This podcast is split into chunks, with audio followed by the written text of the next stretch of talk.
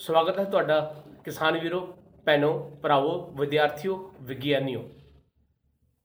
ਅੱਜ ਅਸੀਂ live program PAU live program ਲੈ ਕੇ ਹਾਜ਼ਰ ਹਾਂ ਇੱਕ ਉੱਚ ਪੱਧਰੀ ਟੀਮ ਦੇ ਨਾਲ। ਖਾਸ ਕਰਕੇ ਅਸੀਂ ਇਸ ਐਪੀਸੋਡ ਦੇ ਵਿੱਚ ਅਸੀਂ ਫੂਡ ਇਨਕੂਬੇਸ਼ਨ ਇੰਡਸਟਰੀ ਸੈਂਟਰ ਦੇ ਜੋ ਸੰਸਥਾਪਕ ਨੇ ਜੇ ਫੂਡ ਟੈਕਨੋਲੋਜੀ ਡਿਪਾਰਟਮੈਂਟ ਦੇ ਆਪਾਂ ਗੱਲ ਕਰੀਏ ਉਹਨਾਂ ਦੇ ਮੁਖੀ ਨੇ। ਕਿਉਂ ਬੜੀਆਂ ਸਾਨੂੰ ਇਨਕੁਆਇਰੀ ਆਈਆਂ ਸੀ ਉਹਨਾਂ ਨਾਲ ਗੱਲਬਾਤ ਦੁਬਾਰਾ ਅਸੀਂ ਅ, ਕਰੀਏ। ਵੀ ਕਿਹੜੀ ਕਿਹੜੀ ਸੁਵਿਧਾਵਾਂ ਨੇ ਕੀ ਉਦੇਸ਼ ਨੇ ਇਸ ਵਿਭਾਗ ਦੇ ਇਸ ਸੈਂਟਰ ਦੇ? ਡਾਕਟਰ ਪੂਨਮ ਸਚਦੇਵ ਨੂੰ ਅਸੀਂ ਖਾਸ ਨਿਯੋਤਾ ਦਿੱਤਾ ਸੀਗਾ ਉਹ ਵੀ ਸਾਡੇ ਵਿੱਚ ਸ਼ਾਮਲ ਹੋਣਗੇ।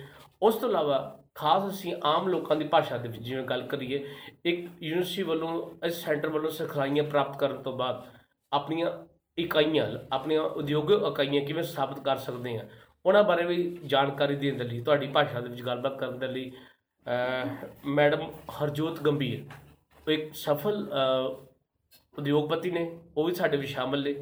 ਅਸੀਂ ਉਹਨਾਂ ਨਾਲ ਵੀ ਗੱਲਬਾਤ ਕਰਾਂਗੇ ਤੁਹਾਡੇ ਸਵਾਲ ਜਿਹੜੇ ਹੋਣਗੇ ਉਹਨਾਂ ਤੱਕ ਵੀ ਹਾਂ ਪਹੁੰਚਦੇ ਕਰਾਂਗੇ। ਫਿਰ ਉਸ ਤੋਂ ਬਾਅਦ ਵੀਰੋ ਅਸੀਂ ਗੱਲ ਕਰਨੀ ਹੈ ਗਰਮੀਆਂ ਦੇ ਵਿੱਚ ਗੈਂਦੇ ਦੀ ਆਪਾਂ ਜੇ ਕਹੀਏ ਕਾਸ਼ਤ ਉਸ ਕਾਸ਼ਤ ਦੀ ਆਪਾਂ ਗੱਲ ਕਰਨੀ ਹੈ। ਉਹ ਕਾਸ਼ਤ ਦੇ ਲਈ ਕਿਹੜੀਆਂ ਕਿਹੜੀਆਂ ਗੱਲਾਂ ਅਸੀਂ ਧਿਆਨ 'ਚ ਰੱਖਣੀਆਂ? ਕਿਹੜੀਆਂ ਕਿਹੜੀਆਂ ਕਿਸਮਾਂ ਨੇ? ਉਹ ਜਿਹੜੀ ਯੂਨੀਵਰਸਿਟੀ ਵੱਲੋਂ ਸਿਫਾਰਿਸ਼ ਕੀਤੀਆਂ ਗਈਆਂ। ਉਹਨਾਂ ਬਾਰੇ ਵੀ ਜ਼ਿਕਰ ਕਰ ਰਹਾ ਹਾਂ। ਉਹ ਉਹ ਉਹ ਵੀ ਆਪਾਂ ਅਹ, ਗੱਲਬਾਤ ਕਰਾਂਗੇ। ਤੇ ਖਾਸ ਕਰਕੇ ਆਪਾਂ ਜਿਹੜੀ ਗੱਲ ਹਰ ਵਾਰੀ ਵੀ ਕਰਦੇ ਆ ਕਿਉਂਕਿ ਜਿਵੇਂ ਅਸੀਂ ਇੱਕ ਮੁਹਿੰਮ ਵਿੱਢੀ ਹੈ ਪ੍ਰਕਾਸ਼ਨਾਵਾਂ ਦੀ ਮੁਹਿੰਮ ਵਿੱਢੀ ਹੈ ਪ੍ਰਕਾਸ਼ਨਾਵਾਂ ਦਾ ਵੀ ਅਸੀਂ ਜ਼ਿਕਰ ਕਰਾਂਗੇ। ਇਸ ਤੋਂ ਪਹਿਲਾਂ ਕਿ ਮੈਂ ਖੇਤੀ ਰੁਝੇਵਿਆਂ ਦੇ ਲਈ ਅਹ, ਸ਼੍ਰੀ ਰਵਿੰਦਰ ਭੁਲੂਰੀਆ ਤੇ ਡਾਕਟਰ ਇੰਦਰਪ੍ਰੀਤ ਨੂੰ ਇਨਵਾਈਟ ਕਰਾਂ। ਉਸ ਤੋਂ ਪਹਿਲਾਂ ਮੈਂ ਛੋਟੀ ਜੀ ਗੱਲ ਆਪ ਜੀ ਨਾਲ ਸਾਂਝੀ ਕਰਨੀ ਚਾਹੁੰਦਾ। ਜਿਵੇਂ ਇਹ ਅਹ, ਆਪਾਂ ਕਹੀਏ ਜੀ ਇਹ ਪ੍ਰੋਗਰਾਮ ਪੀਏਯੂ ਲਾਈਵ ਪ੍ਰੋਗਰਾਮ ਹੈ ਫੇਸਬੁੱਕ ਤੋਂ ਲਾਈਵ ਹੋ ਰਿਹਾ ਹੈ YouTube ਤੋਂ ਲਾਈਵ ਹੋ ਰਿਹਾ ਹੈ। ਲੱਖਾਂ ਦੀ ਗਿਣਤੀ ਦੇ ਵਿੱਚ ਇਹ ਜਿਹੜਾ ਪ੍ਰੋਗਰਾਮ ਹੈ ਇਹ ਸਾਰੇ ਸਾਂਝਾ ਕਰਦੇ ਨੇ ਇੱਕ ਦੂਜੇ ਦੇ ਨਾਲ ਆਪਣੇ ਭਾਈਵਾਲੀ ਦੇ ਅਹ, ਲਿਹਾਜ਼ ਵੱਲੋਂ। ਮੈਂ ਬੇਨਤੀ ਕਰਾਂਗਾ YouTube ਵਾਲੇ ਸਾਥੀਆਂ ਨੂੰ ਉਹ Facebook ਨੂੰ ਜਰੂਰ ਉਹਦੇ ਨਾਲ ਜੁੜਨ ਉਸ ਪੇਜ ਨਾਲ ਜਰੂਰ ਜੁੜਨ। ਤੇ ਫੇਸਬੁੱਕ ਵਾਲਿਆਂ ਨੂੰ ਮੈਂ ਬੇਨਤੀ ਕਰਾਂਗਾ ਪੀਏਯੂ ਦਾ ਜਿਹੜਾ YouTube ਚੈਨਲ ਹੈ ਉਹਨੂੰ ਜਰੂਰ ਸਬਸਕ੍ਰਾਈਬ ਕਰਨ। ਇਹ ਬਹੁਤ ਜ਼ਰੂਰੀ ਹੈ ਕਿਉਂਕਿ ਬੜੀਆਂ ਸੂਚਨਾਵਾਂ ਹੁੰਦੀਆਂ ਜਿਹੜੀਆਂ ਅਸੀਂ ਡਾਕੂਮੈਂਟਰੀ ਫਾਰਮ 'ਚ ਆਪਾਂ ਜੇ ਗੱਲ ਕਰੀਏ, ਤਾਂ ਉਹ ਅਸੀਂ YouTube ਤੇ ਪੋਸਟ ਕੀਤੀਆਂ ਹੁੰਦੀਆਂ ਠੀਕ ਹੈ? ਤੇ ਸੇਮ ਜੇ ਆਪਾਂ ਜੋ ਲਿਖਤੀ ਤੌਰ ਤੇ ਸਾਡੀਆਂ ਕੋਈ ਜਾਣਕਾਰੀਆਂ ਇੰਪੋਰਟੈਂਟ ਹੁੰਦੀਆਂ, ਅਸੀਂ ਯੂਨੀਵਰਸਿਟੀ ਦੇ ਫੇਸਬੁੱਕ ਪੇਜ ਤੇ ਪੋਸਟ ਕੀਤੀਆਂ ਹੁੰਦੀਆਂ ਸੋ ਇਹ ਇੱਕ ਦੂਜੇ ਦੇ ਪੂਰਕ ਨੇ। ਇਹਨਾਂ ਦੂਜਿਆਂ, ਇੱਕ ਦੂਜੇ ਦੇ ਨਾਲ ਜੂਝ ਜੁੜੋ ਤੇ ਉਹਦੇ ਨਾਲ ਸਾਨੂੰ ਵੀ ਹੌਸਲਾ ਅਫਜ਼ਾਈ ਹੁੰਦੀ ਹੈ। ਕਿਉਂਕਿ ਬੜੇ ਸੇ ਸਵਾਲ ਫੇਸਬੁੱਕ ਤੋਂ ਵੀ ਚੱਕਣੇ ਹੁੰਦੇ ਨੇ YouTube ਤੋਂ ਵੀ ਚੱਕਣੇ ਹੁੰਦੇ ਨੇ। ਸੋ ਸਮਾਂ ਜ਼ਿਆਦਾ ਨਾ ਲੈਂਦਾ ਹੋਇਆ ਮੈਂ ਬੇਨਤੀ ਕਰਾਂਗਾ ਅਰਵਿੰਦਰ ਭਲੂਰੀਆ ਤੇ ਡਾਕਟਰ ਇੰਦਰਪ੍ਰੀਤ ਸਾਡੇ ਯੁਵਾ ਵਿਗਿਆਨੀ ਨੇ। ਤੁਸੀਂ ਇਸ ਹਫ਼ਤੇ ਦੇ ਖੇਤੀ ਰਜੇਵੇਂ ਜਿਹੜੇ ਨੇ ਉਹਨਾਂ ਬਾਰੇ ਜਾਣਕਾਰੀ ਦਿਓ। ਉਸ ਤੋਂ ਬਾਅਦ ਅਸੀਂ ਮੈਡਮ ਪੂਰਮ ਅਗਰਵਾਲ ਦੇ ਨਾਲ ਤੇ ਮੈਡਮ ਹਰਜੋਤ ਗੰਭੀਰ ਜੀ ਦੇ ਨਾਲ ਵਿਸਥਾਰ ਚ ਵਿਚਾਰ ਚਰਚਾ ਕਰਾਂਗੇ। ਪਲੀਜ਼ ਜੀ ਥੈਂਕ ਯੂ ਡਾਕਟਰ ਸਾਹਿਬ। ਸੋ ਕਿਸਾਨ ਵੀਰੋ ਅ, ਸ਼ੁਰੂਆਤ ਕਰਾਂਗੇ ਫਰਵਰੀ ਮਹੀਨੇ ਦੇ ਰਜੇਵਿਆਂ ਤੋਂ।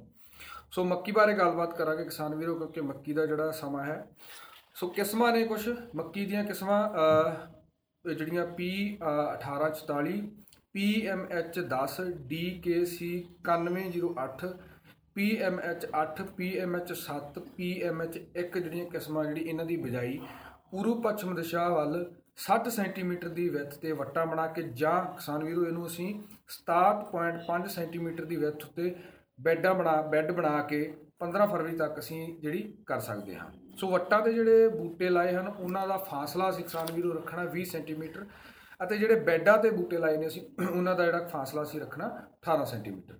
ਸੋ ਨਦੀਨਾਂ ਦਾ ਖਾਤਮਾ ਕਰਨ ਲਈ ਅਸੀਂ ਜਿਹੜੇ ਕੁਝ ਦਵਾਈਆਂ ਜਿਹੜੀਆਂ ਵਰਤ ਸਕਦੇ ਹਾਂ, ਉਹਨਾਂ ਚੋਂ ਨੇ ਐਟਰਾਟਫ 50 WP 500 ਗ੍ਰਾਮ ਪ੍ਰਤੀ ਏਕੜ ਦੇ ਹਿਸਾਬ ਨਾਲ ਅਸੀਂ ਵਰਤਣਾ ਹੈ ਤੇ ਇਹ ਹਲਕੀਆਂ ਜ਼ਮੀਨਾਂ ਲਈ ਅਸੀਂ ਕਿਸਾਨ ਵੀਰੋ 800 ਗ੍ਰਾਮ ਪ੍ਰਤੀ ਏਕੜ ਤੇ ਭਾਰੀਆਂ ਅ, ਜ਼ਮੀਨਾਂ ਲਈ ਅਸੀਂ ਇਹਨੂੰ ਵਰਤਣਾ ਹੈ ਤੇ ਇਸ ਦਾ ਛਿੜਕਾਅ 2 ਦਿਨ ਦੇ ਵਿੱਚ ਵਿੱਚ 200 ਲੀਟਰ ਪਾਣੀ ਪਾ ਕੇ ਅਸੀਂ ਕਰ ਦੇਣਾ ਹੈ। ਜੀ ਕਿਸਾਨ ਵਾਰ- ਵੀਰੋ ਅੱਗੇ ਗੱਲਬਾਤ ਕਰਦੇ ਹਾਂ ਦਾਣਾ ਬਾਰੇ।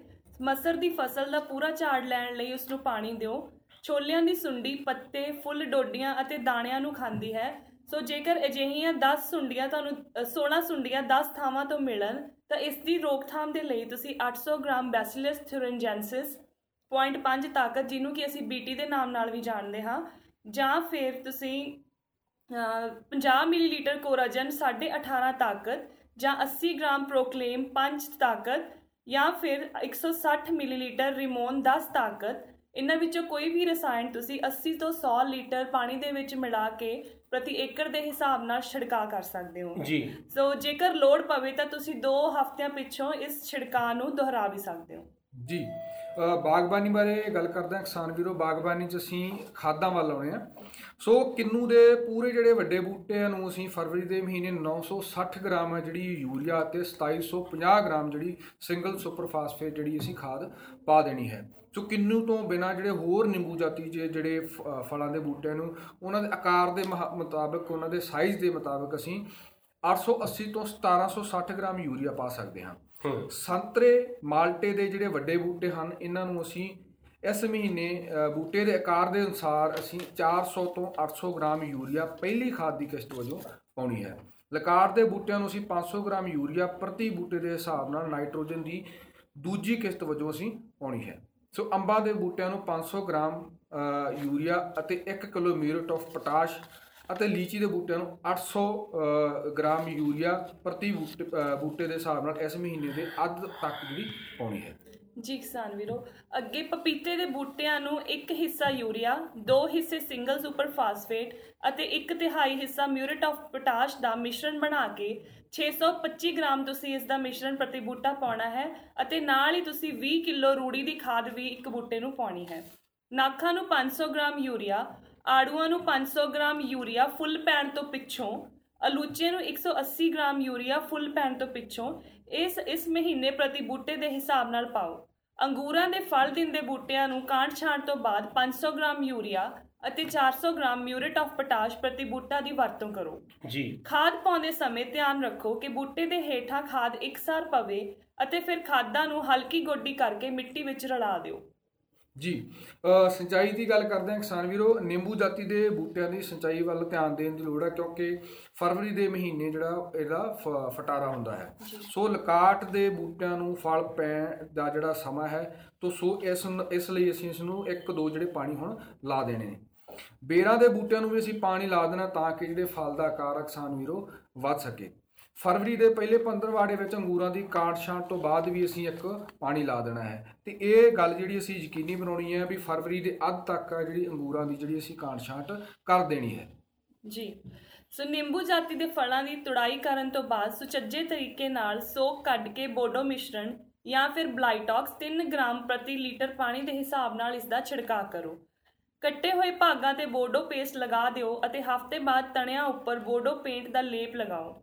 ਨਿੰਬੂ ਜਾਤੀ ਦੇ ਬੂਟਿਆਂ ਦਾ ਸਿਟਰਸ ਸਿੱਲਾ ਮਾਰਨ ਲਈ 200 ਮਿਲੀਲੀਟਰ ਕ੍ਰੋਕੋਡਾਈਲ ਜਾਂ ਫਿਰ ਕੌਨਫੀਡੋਰ ਜਾਂ ਫਿਰ 160 ਗ੍ਰਾਮ ਐਕਟਾਰਾ ਜਾਂ ਫਿਰ ਦੋ ਤਾਰਾ ਜਾਂ 6.25 ਲੀਟਰ MHO ਜਿਸ ਨੂੰ ਅਸੀਂ ਹਾਰਟੀਕਲਚਰ ਮਿਨਰਲ ਆਇਲ ਦੇ ਨਾਂ ਨਾਲ ਵੀ ਜਾਣਦੇ ਹਾਂ ਇਸ ਨੂੰ 500 ਲੀਟਰ ਪਾਣੀ ਵਿੱਚ ਘੋਲ ਕੇ ਫੁੱਲ ਆਉਣ ਤੋਂ ਪਹਿਲਾਂ ਇਸ ਦਾ ਛਿੜਕਾਅ ਕਰੋ। ਜੀ ਸਿਟਰਸ ਕੈਂਕਰ ਨੂੰ ਰੋਕਣ ਲਈ ਕਿਸਾਨ ਵੀਰੋ, ਸਟੈਪ ਸਟ੍ਰੈਪਟੋਸਾਈਕਲਿਨ 50 ਗ੍ਰਾਮ 25 ਗ੍ਰਾਮ ਨੀਲਾ ਥੋਤਾ 500 ਲੀਟਰ ਪਾਣੀ ਵਿੱਚ ਘੋਲ ਕੇ ਅਸੀਂ ਜਿਹੜਾ ਛਿੜਕਾਅ ਕਰ ਸਕਦੇ ਹਾਂ।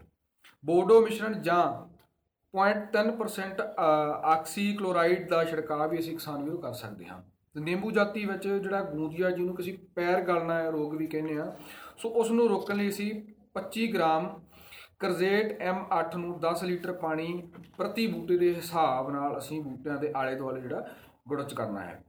ਇਸ ਤੋਂ ਇਲਾਵਾ ਇਸ ਦੀ ਰੋਕਥਾਮ ਲਈ ਸੋਡੀਅਮ ਹਾਈਪੋਕਲੋਰਾਈਟ 50 ਮਿਲੀਲੀਟਰ ਨੂੰ ਅ, 10 ਲੀਟਰ ਪਾਣੀ ਵਿੱਚ ਘੋਲ ਕੇ ਪ੍ਰਤੀ ਬੂਟੇ ਦੇ ਹਿਸਾਬ ਨਾਲ ਮੋਢਾਂ ਦੇ ਅਤੇ ਅ, ਛਤਰੀ ਦੇ ਹੇਠ ਜਿਹੜਾ ਅਸੀਂ ਛਿੜਕ ਸਕਦੇ ਹਾਂ। ਅੰਬਾਂ ਵਿੱਚ ਅਸੀਂ ਚਿੱਟੂ ਦੀ ਰੋਕਥਾਮ ਲਈ ਕਿਸਾਨ ਵੀਰੋ, ਇਸ ਮਹੀਨੇ ਕੈਰਾਥਿਨ 1 ਗ੍ਰਾਮ ਕੁਲਨਸ਼ੀਲ ਜਾਂ ਗੰਧਕ 2.5 ਗ੍ਰਾਮ ਜਾਂ 1 ਮਿਲੀਲੀਟਰ ਕੰਟਾਫ ਦਾ ਫੁੱਲ ਨਿਕਲਣ ਤੋਂ ਪਹਿਲਾਂ ਅਤੇ ਬਾਅਦ ਵਿੱਚ ਫੁੱਲ ਪੱਤੀਆਂ ਝੜਨ ਤੱਕ 10 ਦਿਨਾਂ ਦੇ ਵਕਫੇ ਦੇ ਨਾਲ ਜਿਹੜਾ ਅਸੀਂ ਛਿੜਕਾਅ ਕਰਨਾ ਹੈ। ਸੋ ਕਿਸਾਨ ਵੀਰੋ, ਇਹ ਸਨ ਕੁਝ ਫਰਵਰੀ ਮਹੀਨੇ ਦੇ ਰਜੇਵੇਂ ਹੁਣ ਮੈਂ ਬੇਨਤੀ ਕਰਾਂ ਡਾਕਟਰ ਸ਼ਰਮਾ ਜੀ ਨੂੰ ਕਿ ਉਹ ਪ੍ਰੋਗਰਾਮ ਅੱਗੇ ਲੈ ਕੇ ਜਾਣ। ਹਾਂ ਜੀ ਬਹੁਤ ਬਹੁਤ ਧੰਨਵਾਦ ਰਵਿੰਦਰ ਜੀ ਤੇ ਡਾਕਟਰ ਇੰਦਰਪ੍ਰੀਤ। ਰਵਿੰਦਰ ਜੀ ਤੁਸੀਂ ਜਦੋਂ ਆਪਾਂ ਗੇਂਦੇ ਦੀ ਕਾਸ਼ਤ ਦੀ ਗੱਲ ਕਰ ਰਹੀ ਹੈ। ਡਾਕਟਰ ਰਣਜੀਤ ਸਿੰਘ ਸਾਡੇ ਕੋਲ ਉਹਦੇ ਮਾਹਰ ਨੇ। ਤੁਸੀਂ ਉਦੋਂ ਫਿਰ ਹਾਜ਼ਰੀ ਲਵਾਉਣੀ। ਹੈ। ਬਹੁਤ ਬਹੁਤ ਸ਼ੁਕਰੀਆ ਜੀ। ਉਸ ਤੋਂ ਪਹਿਲਾਂ ਮੈਂ ਬੇਨਤੀ ਕਰਦਾ ਮੈਡਮ ਪੂਨਮ ਅਗਰਵਾਲ ਜੀ ਨੂੰ ਤੇ ਮੈਡਮ ਹਰਜੋਤ ਗੰਭੀਰ ਜੀ ਨੂੰ। ਉਹ ਕਿਰਪਾ ਕਰਕੇ ਪਹੁੰਚਣ। ਤੇ ਜਿਵੇਂ ਆਪਣਾ ਇਹ ਲਾਈਵ ਪ੍ਰੋਗਰਾਮ ਹੈ ਲਾਈਵ ਪ੍ਰੋਗਰਾਮ ਦੇ ਵਿੱਚ ਨਾਲ ਨਾਲ ਗੱਲਾਂ ਕਰਦਾ ਮਨਜਿੰਦਰ ਸਿੰਘ ਜੀ ਸਾਡੇ ਨਾਲ ਜੁੜ ਚੁੱਕੇ ਨੇ, ਉਹਨਾਂ ਦਾ ਸਵਾਗਤ ਹੈ। ਵਿਕਾਸ ਖੰਨਾ ਜੀ ਹਰ ਵਾਰੀ ਹਾਜ਼ਰੀ ਜ਼ਰੂਰ ਲਵਾਉਂਦੇ ਨੇ। ਤੁਹਾਡਾ ਵੀ ਸਵਾਗਤ ਹੈ ਜੀ। ਅਹ ਮਨਜੀਤ ਵਾਲੀਆ ਜੀ, ਤੁਹਾਡਾ ਸਵਾਗਤ ਹੈ। ਤੁਸੀਂ ਸਾਡੇ ਨਾਲ ਜੁੜ ਚੁੱਕੇ ਹੋ। ਅਹ ਮਨਜੀਤ ਵਾਲੀਆ ਜੀ ਦਾ ਇੱਕ ਸਵਾਲ ਹੈ, ਸ- ਸਾਰੇ ਇੱਕ ਰਿਕੁਐਸਟ ਹੈ ਜੀ।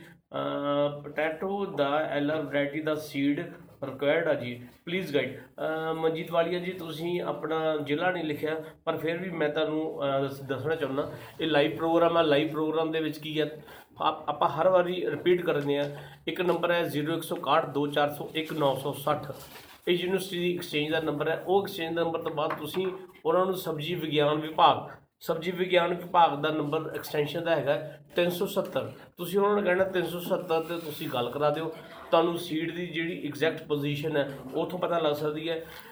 ਫਿਰ ਵੀ ਮੈਂ ਜੇ ਹਾਈਪੋਥੈਟਿਕਲੀ ਮੰਨ ਕੇ ਚੱਲਾਂ, ਜੇ ਤੁਸੀਂ ਐਸਬੀਐਸ ਨਗਰ ਤੋਂ ਬੋਲ ਰਹੇ ਹੋ, ਤਾਂ ਮਨੋਜ ਸ਼ਰਮਾ ਜੀ ਨੇ ਸਾਡੀ ਯੂਨੀਵਰਸਿਟੀ ਦੇ ਰਿਪਰੈਜ਼ੈਂਟੇਟਿਵ ਉੱਥੇ, ਉਹਨਾਂ ਦਾ ਮੈਂ ਨਿੱਜੀ ਨੰਬਰ ਤੁਹਾਡੇ ਨਾਲ ਸਾਂਝਾ ਕਰਦਾ 98155 47607 98155 47607 ਜੇ ਤੁਸੀਂ ਕਪੂਰਥਲੇ ਤੋਂ ਬਿਲੋਂਗ ਕਰਦੇ ਹੋ, ਤਾਂ ਡਾਕਟਰ ਜਗਰਾਜ ਸਿੰਘ ਨੇ ਜੀ, ਸਾਡੇ ਕੇਵੀਕੇ ਦੇ ਇੰਚਾਰਜ ਨੇ, ਉਹਨਾਂ ਦਾ ਨੰਬਰ ਵੀ ਮੈਂ ਤੁਹਾਡੇ ਨਾਲ ਸਾਂਝਾ ਕਰਦਾ 98727 45890 98727 45890 ਸੇਮ ਇਦਾਂ ਹੀ ਆਪਾਂ ਜੇ ਗੱਲ ਕਰੀਏ, ਕਪੂਰਥਲੇ ਇੱਕ ਹੋਰ ਸਾਡੇ ਵਿਗਿਆਨੀ ਨੇ, ਪ੍ਰਦੀਪ ਕੁਮਾਰ ਜੀ। ਡਾਕਟਰ ਪ੍ਰਦੀਪ ਕੁਮਾਰ, ਉਹਨਾਂ ਦਾ ਨੰਬਰ 95010 23334 95010 23334 ਸੋ ਇਹਨਾਂ ਨੰਬਰਾਂ ਤੋਂ ਤੁਸੀਂ ਬੜੇ ਆਰਾਮ ਦੇ ਨਾਲ ਦੀਆਂ ਅਹ, ਆਪਣਾ ਜੋ ਤੁਹਾਡਾ ਸਵਾਲ ਹੈ ਉਹਦੇ ਬਾਰੇ ਜਾਣਕਾਰੀ ਪ੍ਰਾਪਤ ਕਰ ਸਕਦੇ ਹੋ।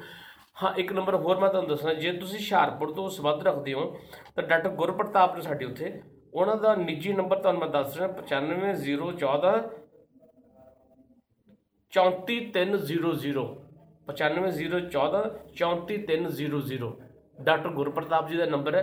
ਬਾਕੀ ਰਹੀ ਗੱਲ ਜੇ ਤੁਹਾਨੂੰ ਇਹਨਾਂ ਨੰਬਰਾਂ ਤੋਂ ਜਾਣਕਾਰੀ ਅਵਲ ਤੇ ਨ- ਮਿਲ ਜਾਣੀ, ਨਹੀਂ ਮਿਲਦੀ, ਤਾਂ ਯੂਨੀਵਰਸਿਟੀ ਦਾ ਨੰਬਰ ਹਮੇਸ਼ਾ ਯਾਦ ਰੱਖਣਾ 0161 2401 960 ਹਾਂ, ਗੱਲਬਾਤ ਦਾ ਸਿਲਸਿਲਾ ਇਦਾਂ ਹੀ ਜਾਰੀ ਰਹੂਗਾ। ਅਹ ਸਾਡੇ ਕੋਲ ਡਾਕਟਰ ਪੂਨਮ ਸਚਦੇਵ ਤੇ ਇੱਕ ਸਫਲ ਐਂਟਰਪ੍ਰੈਨਿਓਰ ਮੈਡਮ ਹਰਜੋਤ ਹਰਜੋਤ ਗੰਭੀਰ ਜੀ ਸਾਡੇ ਕੋਲ ਪਹੁੰਚ ਗਏ ਨੇ। ਮੈਡਮ, ਤੁਹਾਡਾ ਦੋਵਾਂ ਦਾ ਸਾਡੇ ਛੋਟੇ ਜਿਹੇ ਸਟੂਡੀਓ 'ਚ ਬਹੁਤ ਬਹੁਤ ਸਵਾਗਤ ਹੈ ਜੀ।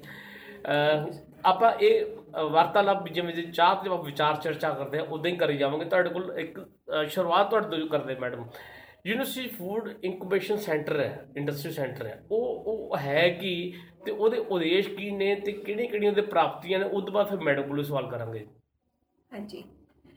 ਜੀ। ਮੈਂ doctor Poonam head department of food science and technology PAU Ludhiana. ਇਹ ਜਿਹੜਾ ਸਾਡੇ department of food science and technology the PAU ਦੇ ਅੰਡਰ ਆਪਣੇ ਸਾਡੇ ਵਾਈਸ ਚਾਂਸਲਰ ਜੀ ਦੇ ਰਹਿਨੁਮਾਈ ਹੇਠ ਅਸੀਂ ਇਹ ਫੂਡ ਇੰਡਸਟਰੀ ਇਨਕਿਊਬੇਸ਼ਨ ਸੈਂਟਰ ਸ਼ੁਰੂ ਕੀਤਾ ਸੀ। ਜਿਹਦੀ ਜੀ। ਕਿ ਸਥਾਪਨਾ ਅਸੀਂ 2015 ਚ ਕੀਤੀ ਸੀ। ਤੇ ਇਸ ਸੈਂਟਰ ਦੇ ਜਿਹੜਾ ਅਸੀਂ ਸਾਰਾ ਇਹਦਾ ਸਟਰਕਚਰ ਹੈਗਾ ਜਾਂ ਇਹ ਸਾਰਾ ਬਣਾਇਆ ਹੈ। ਇਹ ਸਾਨੂੰ ਗਾਈਡੈਂਸ ਓਹਾਇਓ ਸਟੇਟ ਯੂਨੀਵਰਸਿਟੀ ਤੋਂ ਵੀ ਮਿਲੀ ਸੀ। ਤੇ ਅਸੀਂ ਓਹਾਇਓ ਸਟੇਟ ਦੇ ਪੈਟਰਨ ਤੇ ਇਹ ਬਣਾਇਆ ਸੀਗਾ। ਤੇ ਇਹ- ਇਹਦੇ ਵਿੱਚ ਸਾਡੇ ਕੋਲ ਬਹੁਤ ਸਾਰੀਆਂ ਫੈਸਿਲਿਟੀਆਂ ਹੈਗੀਆਂ।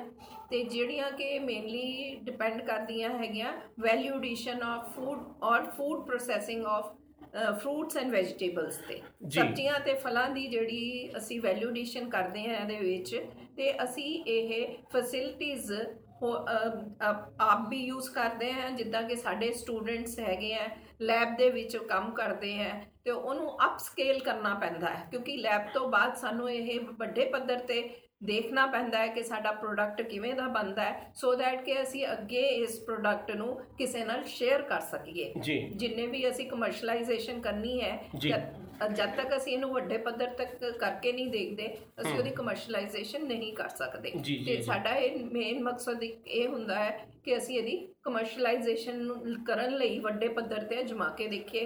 ਕਰਕੇ ਦੇਖੀਏ ਕਿ ਪ੍ਰੋਡਕਟ ਸਾਡਾ ਕਿੱਦਾਂ ਦਾ ਬਣਦਾ ਹੈ ਤੇ ਉਸ ਤੋਂ ਬਾਅਦ ਅਸੀਂ ਸਾਡਾ ਸੈਕੰਡ ਉਦੇਸ਼ ਹੁੰਦਾ ਹੈ ਕਿ ਅਸੀਂ ਜਿੰਨੇ ਵੀ ਸਾਡੇ ਸਟੇਕ ਹੋਲਡਰਸ ਹੈ ਉੱਚ ਫਾਰਮਰਸ ਹੈ ਸੈਲਫ ਹੈਲਪ ਗਰੁੱਪਸ ਹੈ ਜਾਂ ਐਨਜੀਓਜ਼ ਹੈ ਜਾਂ ਯੰਗ ਫਾਰਮਰਸ ਹੈ ਅਨਐਮਪਲੋਇਡ ਯੂਥ ਹੈ ਉਹਨੂੰ ਅਸੀਂ ਟ੍ਰੇਨਿੰਗਸ ਦੇਈਏ। ਜੀ ਜੀ ਮੈਡਮ ਤੁਹਾਡੀ ਗੱਲ ਮੁਕੇ ਆਪਾਂ ਗੱਲ ਇੰਟਰੈਕਸ਼ਨ ਹੀ ਰੱਖਣੀ ਹੈ। ਹਾਂਜੀ ਜੀ। ਪ੍ਰਤੱਖ ਨੂੰ ਕਹਿੰਦੇ ਪ੍ਰਮਾਣ ਕੀ? ਜਿਹੜੀ ਤੁਸੀਂ ਗੱਲ ਕਰਦੇ ਹੋ ਉਹ ਉਹਦਾ ਸਾਹਮਣੇ ਸਬੂਤ ਬੈਠਾ ਹੈ। ਆਪਾਂ ਜੇ ਮੈਡਮ ਹਰਜੋਤ ਗੰਭੀਰ ਦੀ ਗੱਲ ਕਰੀਏ ਡਿਲੀਸ਼ੀਅਸ ਬਾਈਟਸ ਇਹਨਾਂ ਦਾ ਵੀ ਇੱਕ ਜਬ ਕਹੀਏ ਅ, ਨਾਂ ਦੇ ਨਾਲ ਵੀ ਇਹਨਾਂ ਦਾ ਪ੍ਰੋਡਕਟ ਹੁੰਦੇ ਨੇ ਬੇਕਰੀ ਪ੍ਰੋਡਕਟ ਕਾਫੀ ਹੁੰਦੇ ਨੇ ਇੱਕ ਸਫਲ ਉਦਯੋਗਿਕ ਬ- ਇਕਾਈਆਂ ਇਹ ਚਲਾ ਰਹੇ ਨੇ।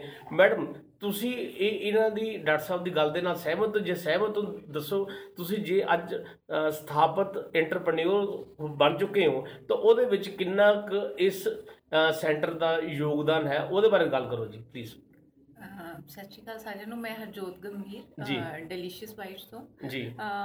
ਯੂਨੀਵਰਸਿਟੀ ਦਾ ਮੇਨ ਤਾਂ ਕਹਾਂ ਮੈਂ ਯੂਨੀਵਰਸਿਟੀ ਦਾ ਹੀ ਯੋਗਦਾਨ ਹੈ ਮੇਰੀ ਸਫਲਤਾ ਪਿੱਛੇ। ਜੀ।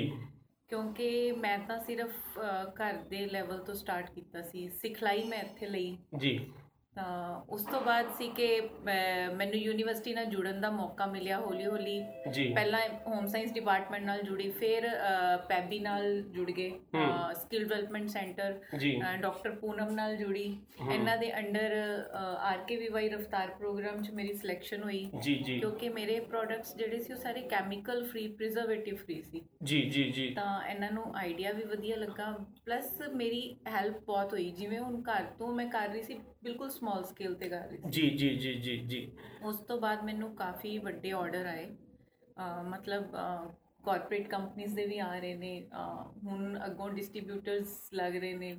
ਸਾਰਾ ਮਤਲਬ ਮੇਰਾ ਸਾਰਾ ਕੰਮ ਜਿਹੜਾ ਨਾ ਜੇ 10% ਜਾਂ 100% ਘਰ ਸੀ ਨਾ ਤੇ ਉਸ ਦਾ ਹੁਣ 1000% ਹੋ ਗਿਆ ਯੂਨੀਵਰਸਿਟੀ ਨਾਲ ਜੁੜਨ ਨਾਲ ਮੇਰਾ। ਦੇਖੋ ਕਿੰਨੀ ਵੱਡੀ ਗੱਲ ਹੈ ਜੀ। ਉਹ ਆਪਾਂ ਮੈਂ ਪਹਿਲਾਂ ਜਿਵੇਂ ਗੱਲ ਕੀਤੀ ਪ੍ਰਤੱਖ ਨੂੰ ਪ੍ਰਮਾਣ ਕੀ ਜੇ ਅ, ਮੈਡਮ ਹਰਜੋਤ ਗੰਭੀਰ ਕਹਿ ਰਹੇ ਨੇ ਡਿਲੀਸ਼ੀਅਸ ਬਾਈਟ ਦਾ ਜੇ ਪਹਿਲਾਂ 10 ਪੈਸੇ ਕੰਮ ਸੀਗਾ ਜਿਹੜਾ ਕਿ ਇਹਨਾਂ ਨੇ ਘਰੇਲੂ ਸਮਾਨ ਦੇ ਤੌਰ ਤੇ ਸ਼ੁਰੂ ਕੀਤਾ ਸੀ ਉਹ ਹੁਣ ਹਜ਼ਾਰ ਗੁਣਾ 1 2 3 5 10 ਨਹੀਂ 100 ਨਹੀਂ ਹਜ਼ਾਰ ਗੁਣਾ ਕਹਿੰਦੇ ਵੀ ਹਾਂ ਪਹੁੰਚ ਚੁੱਕਾ ਹੈ ਤੇ ਉਹਦਾ ਸਾਰਾ ਸਿਰਾ ਪੰਜਾਬ ਐਗਰੀਕਲਚਰ ਯੂਨੀਵਰਸਿਟੀ ਦੀਆਂ ਜੋ ਸਿਖਲਾਈਆਂ ਇੱਥੋਂ ਮਿਲਦੀਆਂ ਮੈਡਮ ਪੂਨਮ ਅਗਰਵਾਲ ਨੇ ਜੋ ਇਹਨਾਂ ਦਾ ਹੱਥ ਫੜਿਆ ਇਹ ਸਿਰਫ ਤੇ ਸਿਰਫ ਉਹਨਾਂ ਦੇ ਸਿਰ ਇਹ ਸਿਰਾ ਵੱਜਦੇ ਨੇ। ਅਮ ਬਹੁਤ ਵਧੀਆ ਪਰਮਾਤਮਾ ਹੋਰ ਤਰੱਕੀਆਂ ਬਖਸ਼ੇ। ਮੈਡਮ ਤੁਸੀਂ ਮਾੜਾ ਜੀ ਤੁਸੀਂ ਜਿਵੇਂ ਗੱਲ ਕੀਤੀ ਇਹਨਾਂ ਦੇ ਪ੍ਰੋਡਕਟ ਜਿਵੇਂ ਇਹਨਾਂ ਨੇ ਕਿਹਾ ਸੀ ਪ੍ਰੀਜ਼ਰਵੇਟਿਵ ਨਹੀਂ ਪਾਏ ਹੁੰਦੇ। ਕਹਿੰਦਾ ਮਤਲਬ ਕਿਸੇ ਵੀ ਤਰ੍ਹਾਂ ਦਾ ਕੋਈ ਰਸਾਇਣਿਕ ਪਦਾਰਥ ਇਹਨਾਂ ਦੇ ਪ੍ਰੋਡਕਟਸ ਵਿੱਚ ਨਹੀਂ ਵਰਤੋਂ ਚ ਲਿਆਂਦਾ ਜਾਂਦਾ ਤਾਂ ਜੋ ਉਹ ਸਿਹਤ ਦੇ ਲਈ ਠੀਕ ਰਹਿਣ।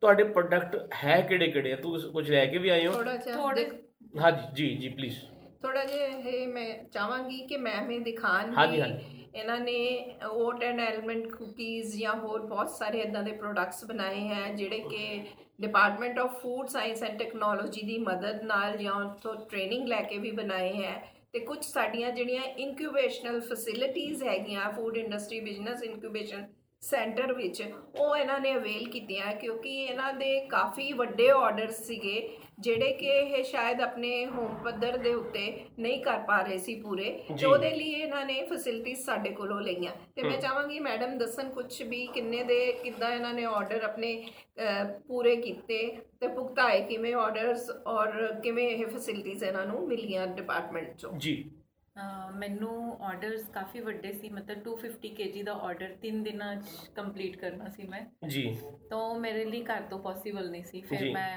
ਯੂਨੀਵਰਸਿਟੀ ਇੱਥੇ ਕੰਟੈਕਟ ਕੀਤਾ ਮੈਂ ਮਤਲਬ ਸਿਰਫ ਕਿਹਾ ਕਿ ਮੈਨੂੰ ਚਾਹੀਦਾ ਔਰ ਮੈਨੂੰ ਹਮ।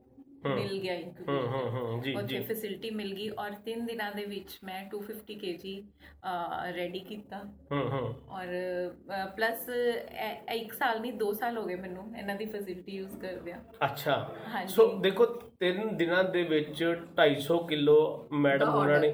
ਇਹ ਮੱਕੀ ਮਿਲਟਸ ਜੋ ਨਵੇਂ ਆਮੰਡ ਓਟ ਕੁਕੀ ਸੀ ਉਹ। ਹਾਂਜੀ, ਹਾਂਜੀ। ਇਹ ਮਲਟੀਗ੍ਰੇਨ ਨੇ। ਤੇ ਇਹ ਦੇਖੋ ਮਲਟੀਗ੍ਰੇਨ ਇਹ ਸਿਹਤ ਦੇ ਲਈ ਵੀ ਬਹੁਤ ਚੰਗੇ ਹੁੰਦੇ ਨੇ।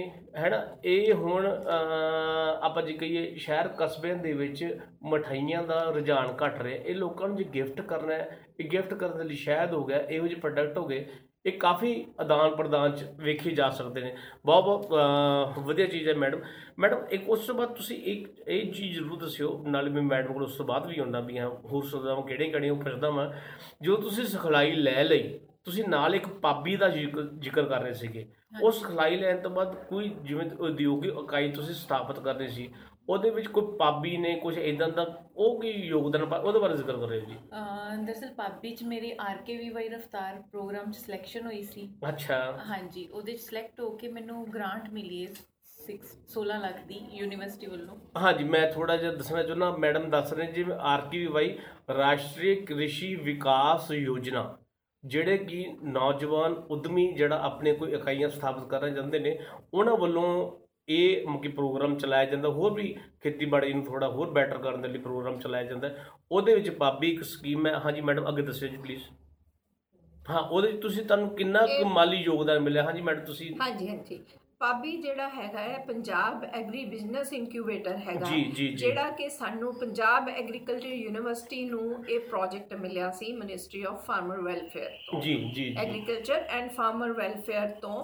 ਥਰੂ ਆਈਏਆਰਆਈ ਦੇ ਥਰੂ ਸਾਨੂੰ ਇਹ ਪ੍ਰੋਜੈਕਟ ਮਿਲਿਆ ਸੀਗਾ। ਤੇ ਇਹ ਪ੍ਰੋਜੈਕਟ ਦੇ ਅੰਡਰ ਅਸੀਂ ਸਾਡੇ ਦੋ ਪ੍ਰੋਗਰਾਮਸ ਚੱਲਦੇ ਸੀ ਉਦਮ ਤੇ ਉਡਾਨ ਅਜੇ ਜੀ। ਵੀ ਸਾਡੇ ਚੱਲ ਰਹੇ ਆ ਸਾਡੇ ਪਹਿਲਾ ਇੱਕ ਕੋਹੋਰਟ ਅਸੀਂ ਕਹਿੰਦੇ ਆ ਗਰੁੱਪ ਨੂੰ ਜਿਹੜਾ ਪਹਿਲਾ ਗਰੁੱਪ ਸਾਡਾ ਸਿਲੈਕਟ ਹੋਇਆ ਸੀਗਾ ਜੀ। ਉਹਦੇ ਵਿੱਚ ਸਾਨੂੰ 100 ਤੋਂ ਉੱਪਰ ਐਪਲੀਕੇਸ਼ਨਸ ਆਈਆਂ ਸੀ ਹੂੰ। ਉਹਦੇ ਵਿੱਚੋਂ ਜਿਹੜੇ ਫਾਈਨਲੀ ਸਿਲੈਕਟ ਸਾਡੇ 15 ਬੰਦੇ ਐਸੇ ਹੋਏ ਕਿ ਹੂੰ। ਜਿਨ੍ਹਾਂ ਨੂੰ ਪੂਰੀ ਪੂਰੀ ਸਾਨੂੰ ਇਹ ਫੰਡਿੰਗ ਅਵੇਲ ਕਰ ਸਕੇ ਜੀ, ਮੇਰਾ ਜੀ। ਖਿਆਲ ਸਾਡੇ ਇਹਦੇ ਵਿੱਚ ਜਿਹੜਾ ਪੱਬੀ ਦਾ ਸਰ ਸੀਗਾ ਜੀ। ਇਹਦੇ ਵਿੱਚ ਸਾਡੇ ਕਾਫੀ ਸਾਰੇ ਜਿਹੜੇ ਗਰੁੱਪਸ ਹੈਗੇ ਆ 29 ਸਟੇਟਸ ਦੇ ਗਰੁੱਪਸ ਹੈ ਅਲੱਗ-ਅਲੱਗ। ਜੀ। ਤੇ ਉਸ ਪੱਬੀ ਜਿਹੜਾ ਹੈ ਆਰਕੇਵੀਵਾਈ ਦਾ ਪ੍ਰੋਗਰਾਮ ਹੈ ਜਿਹੜਾ। ਤੇ ਉਹਦੇ ਵਿੱਚ ਸਾਡੇ ਪ੍ਰੋਗਰਾਮ 'ਚ ਸਾਡੇ 15 ਬ- ਬੰਦੇ ਸਿਲੈਕਟ ਹੋਏ ਹੈ। ਉਹਨਾਂ ਵਿੱਚੋਂ ਮੈਡਮ ਸੀਗੇ ਇੱਕ। ਤੇ। ਉਹਨਾਂ ਨੂੰ ਸਾਡੇ ਹੀ ਜਿਹੜੇ 15 ਦੇ 15 ਬੰਦਿਆਂ ਨੂੰ ਅਸੀਂ ਅਵੇਲ ਕਰਵਾ ਸਕੇ ਫੰਡਿੰਗ ਫਰੋਮ ਮਿਨਿਸਟਰੀ ਤੇ ਕਹਿਣ ਦਾ ਮਤਲਬ ਵੀ ਜਿਵੇਂ ਮੈਡਮ ਸਾਡੇ ਕੋਲ ਮੈਡਮ ਹਰਜੋਤ ਗੰਭੀਰ ਸਾਡੇ ਕੋਲ ਇੱਕ ਐਗਜ਼ਾਮਪਲ ਜੋ ਅੱਜ ਸਾਡੇ ਕੋਲ ਬੈਠੇ ਨੇ ਇਹੋ ਜਿਹੇ ਸਫਲ ਤੁਸੀਂ 15 ਹੋਰ ਇਕਾਈਆਂ ਤੁਹਾਡੀ ਟ੍ਰੇਨਿੰਗ ਤੋਂ ਬਾਅਦ ਤੁਸੀਂ ਸਥਾਪਿਤ ਕਰ ਸਕੋ ਪੰਜਾਬ ਦੇ ਵਿੱਚ ਇਹ ਕਹਿਣਾ ਚਾਹੁੰਦੇ ਮੈਡਮ ਨਹੀਂ 15 ਇਹਨਾਂ ਵਰਗੇ ਅਸੀਂ 15 ਐਂਟਰਪ੍ਰੀਨਿਓਰਸ ਜੀ। ਨੂੰ ਅਸੀਂ ਇਸ ਲੈਵਲ ਤੇ ਲੈ ਕੇ ਆ ਸਕੇ।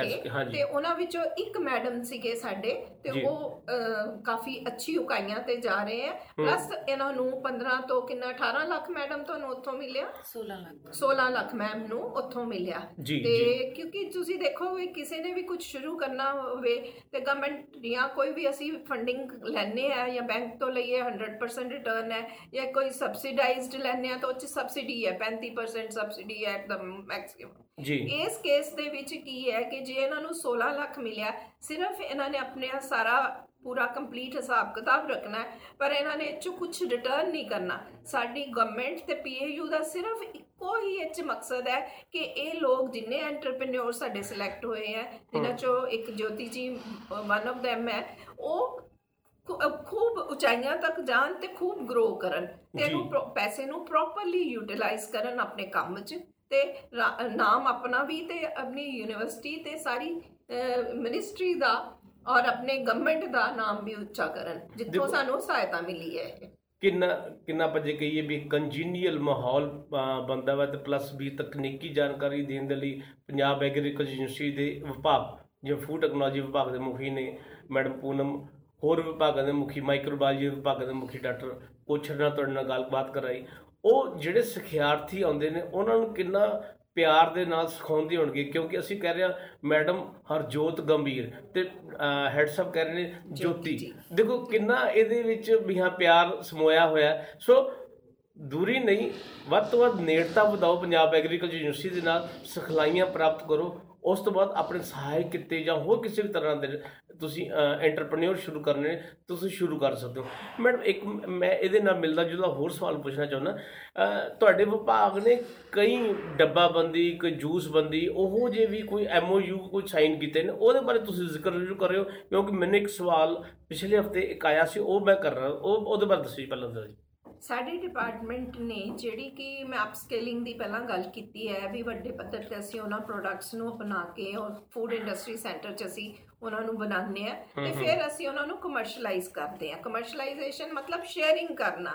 ਸ਼ੇਅਰਿੰਗ ਕਰਦੇ ਆ ਅਸੀਂ ਚਾਹੇ ਉਹ ਫਾਰਮਰਸ ਹੈ ਸਾਡੇ ਗਰੋਅਰਸ ਹੈ ਜਾਂ ਛੋਟੇ ਜਿੱਦਾਂ ਮੈਡਮ ਐਂਟਰਪ੍ਰੀਨਿਓਰ ਹੈਗੇ ਹੈ ਜਾਂ ਇੰਡਸਟਰੀ ਹੈ ਜਾਂ ਕੋਈ ਸੈਲਫ ਹੈਲਪ ਗਰੁੱਪਸ ਹੈ ਐਨਜੀਓਜ਼ ਹੈ ਫਾਰਮਰ ਪ੍ਰੋਡਿਊਸਰ ਕੰਪਨੀਆਂ ਹੈ ਅਸੀਂ ਸਾਰਿਆਂ ਨਾਲ ਉਹ ਆਪਣੇ ਪ੍ਰੋਡਕਟਸ ਸ਼ੇਅਰ ਕਰਦੇ ਹਾਂ ਤੇ ਹੁਣ ਤੱਕ ਅਸੀਂ 36 ਤੋਂ ਉੱਪਰ ਆਪਣੇ ਪ੍ਰੋਡਕਟਸ ਸ਼ੇਅਰ ਕਰ ਕਰ ਚੁੱਕੇ ਹਾਂ ਜਿਹੜੇ ਕਿ 36 ਡਿਫਰੈਂਟ ਡਿਫਰੈਂਟ ਸਟੇਕ ਹੋਲਡਰਸ ਨਾਲ ਸ਼ੇਅਰ ਕਰ ਚੁੱਕੇ ਹਾਂ। ਕੱਲਾ ਅਸੀਂ ਪ੍ਰਾਈਵੇਟ ਸੈਕਟਰ 'ਚ ਨਹੀਂ ਇਵਨ ਪਬਲਿਕ ਸੈਕਟਰ 'ਚ ਵੀ ਅਸੀਂ ਕੁਝ ਚੀਜ਼ਾਂ ਸ਼ੇਅਰ ਕਰਦੇ ਹਾਂ ਜਿੱਦਾਂ ਕਿ ਮਾਰਕਫੈਡ ਹੋ ਗਿਆ ਜਾਂ ਆਪਣਾ ਸ਼ੂਗਰ ਫੈਡ ਹੋ ਗਿਆ ਪੰਜਾਬ ਐਗਰੋ ਇੰਡਸਟਰੀਜ਼ ਕਾਰਪੋਰੇਸ਼ਨ ਹੋ ਗਿਆ ਇਹਨਾਂ ਨੂੰ ਵੀ ਅਸੀਂ ਕਾਫੀ ਆਪਣੀਆਂ ਟੈਕਨੋਲੋਜੀਜ਼ ਸ਼ੇਅਰ ਕਰਦੇ ਰਹਿੰਦੇ ਆ ਤੇ ਇਹ ਲੋਕ ਸਾਡੇ ਤੋਂ ਉਹ ਸ਼ੇਅਰ ਕਰਦੇ ਆ ਸਾਡੇ ਤੋਂ ਟ੍ਰੇਨਿੰਗਸ ਲੈਂਦੇ ਆ ਉਸ ਰਿਗਾਰਡਿੰਗ ਫਿਰ ਸਾਡੇ ਕੋਲ ਇਸ ਤੋਂ ਇਲਾਵਾ ਸਰ ਨੈਕਸਟ ਕੁਐਸਚਨ ਤੁਹਾਡਾ ਹੋਏਗਾ ਵੀ ਇਨਕਿਊਬੇਸ਼ਨ ਫੈਸਿਲਿਟੀਆਂ ਵੀ ਅਸੀਂ ਦਿੰਨੇ ਆ ਜੀ ਜੀ। ਕਿਉਂਕਿ ਅਦਰਵਾਈਜ਼ ਮੇਰਾ ਖਿਆਲ ਨਹੀਂ ਕੋਈ ਐਜੂਕੇਸ਼ਨਲ ਇੰਸਟੀਚਿਊਟ ਅ, ਅੱਛੀ ਤਰ੍ਹਾਂ ਇਨਕਿਊਬੇਸ਼ਨਲ ਫੈਸਿਲਿਟੀਆਂ ਵੀ ਪ੍ਰੋਵਾਈਡ ਕਰਦਾ ਹੈ ਬਿਕੋਜ਼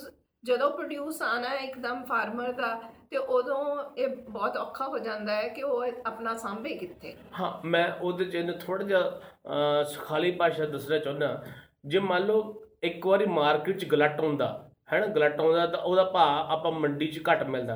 ਹੁਣ ਉਸੇ ਗਲਟ ਨੂੰ ਪ੍ਰੋਸੈਸ ਕਰਨ ਦੇ ਲਈ ਸਾਡੇ ਕੋਲ ਵੀ ਇਕਾਈਆਂ ਨਹੀਂ ਹੈਗੀਆਂ ਕਾਰਖਾਨੇ ਨਹੀਂ ਹੈਗੇ ਅਸੀਂ ਯੂਨਿਟ ਨਹੀਂ ਲਾ ਸਕਦੇ। ਉਸ ਵੇਲੇ ਮੈਡਮ ਹੋਣਾ ਦੇ ਡਿਪਾਰਟਮੈਂਟ ਦੇ ਮਾਨਯੋਗ vice chancellor doctor Baldev Singh Dhillon ਦੀ ਸਰਪ੍ਰਸਤੀ ਹੇਠ ਇੱਕ ਯੂਨਿਟ ਸਥਾਪਿਤ ਕੀਤਾ ਜਿੱਥੇ ਛੋਟੀਆਂ-ਛੋਟੀਆਂ ਇਕਾਈਆਂ ਲਗਾਈਆਂ ਹੋਈਆਂ ਤੁਸੀਂ ਆਪਣਾ ਪ੍ਰੋਡਕਟ ਲਿਆਓ ਉੱਥੇ ਆ ਕੇ ਪ੍ਰੋਸੈਸ ਕਰੋ। ਮੈਡਮ ਦੱਸਿਓ ਉਹਦਾ ਕੀ ਹੈ? ਤੁਸੀਂ ਜਿਹੜਾ ਦੱਸਣਾ ਚਾਹੁੰਦੇ ਸੀ ਉਹ? ਉਹ ਅਸੀਂ ਡਿਫਰੈਂਟ ਡਿਫਰੈਂਟ ਉਹਦੇ ਵਿੱਚ ਅਸੀਂ ਫੈਸਿਲਿਟੀਆਂ ਦਿੰਨੇ ਆ। ਤਾਂ ਕਿ ਜਿਹੜਾ ਵੀ ਗਰੋਅਰ ਹੈ ਫਾਰਮਰ ਹੈ ਉਹ ਇੱਕਦਮ ਜਦੋਂ ਮੰਡੀ 'ਚ ਜਾਏਗਾ ਜਿੱਦਾਂ ਸਰ ਨੇ ਦੱਸਿਆ ਅਨਿਲ ਜੀ ਨੇ ਕਿ ਵੀ ਉੱਥੇ ਉਹਨਾਂ ਨੂੰ ਭਾਅ ਮਿਲਦੇ ਹੀ ਨਹੀਂ। ਇੱਕ ਤਰ੍ਹਾਂ ਇੱਕ ਤਰ੍ਹਾਂ ਗਲਟ ਵੀ ਆ ਜਾਂਦਾ ਹੈ ਤੇ ਉੱਥੇ ਕੋਈ ਵੈਲਿਊ ਮਿਲਦੀ ਹੀ ਨਹੀਂ ਆਪਣੇ ਪ੍ਰੋਡਕਟ ਦੀ।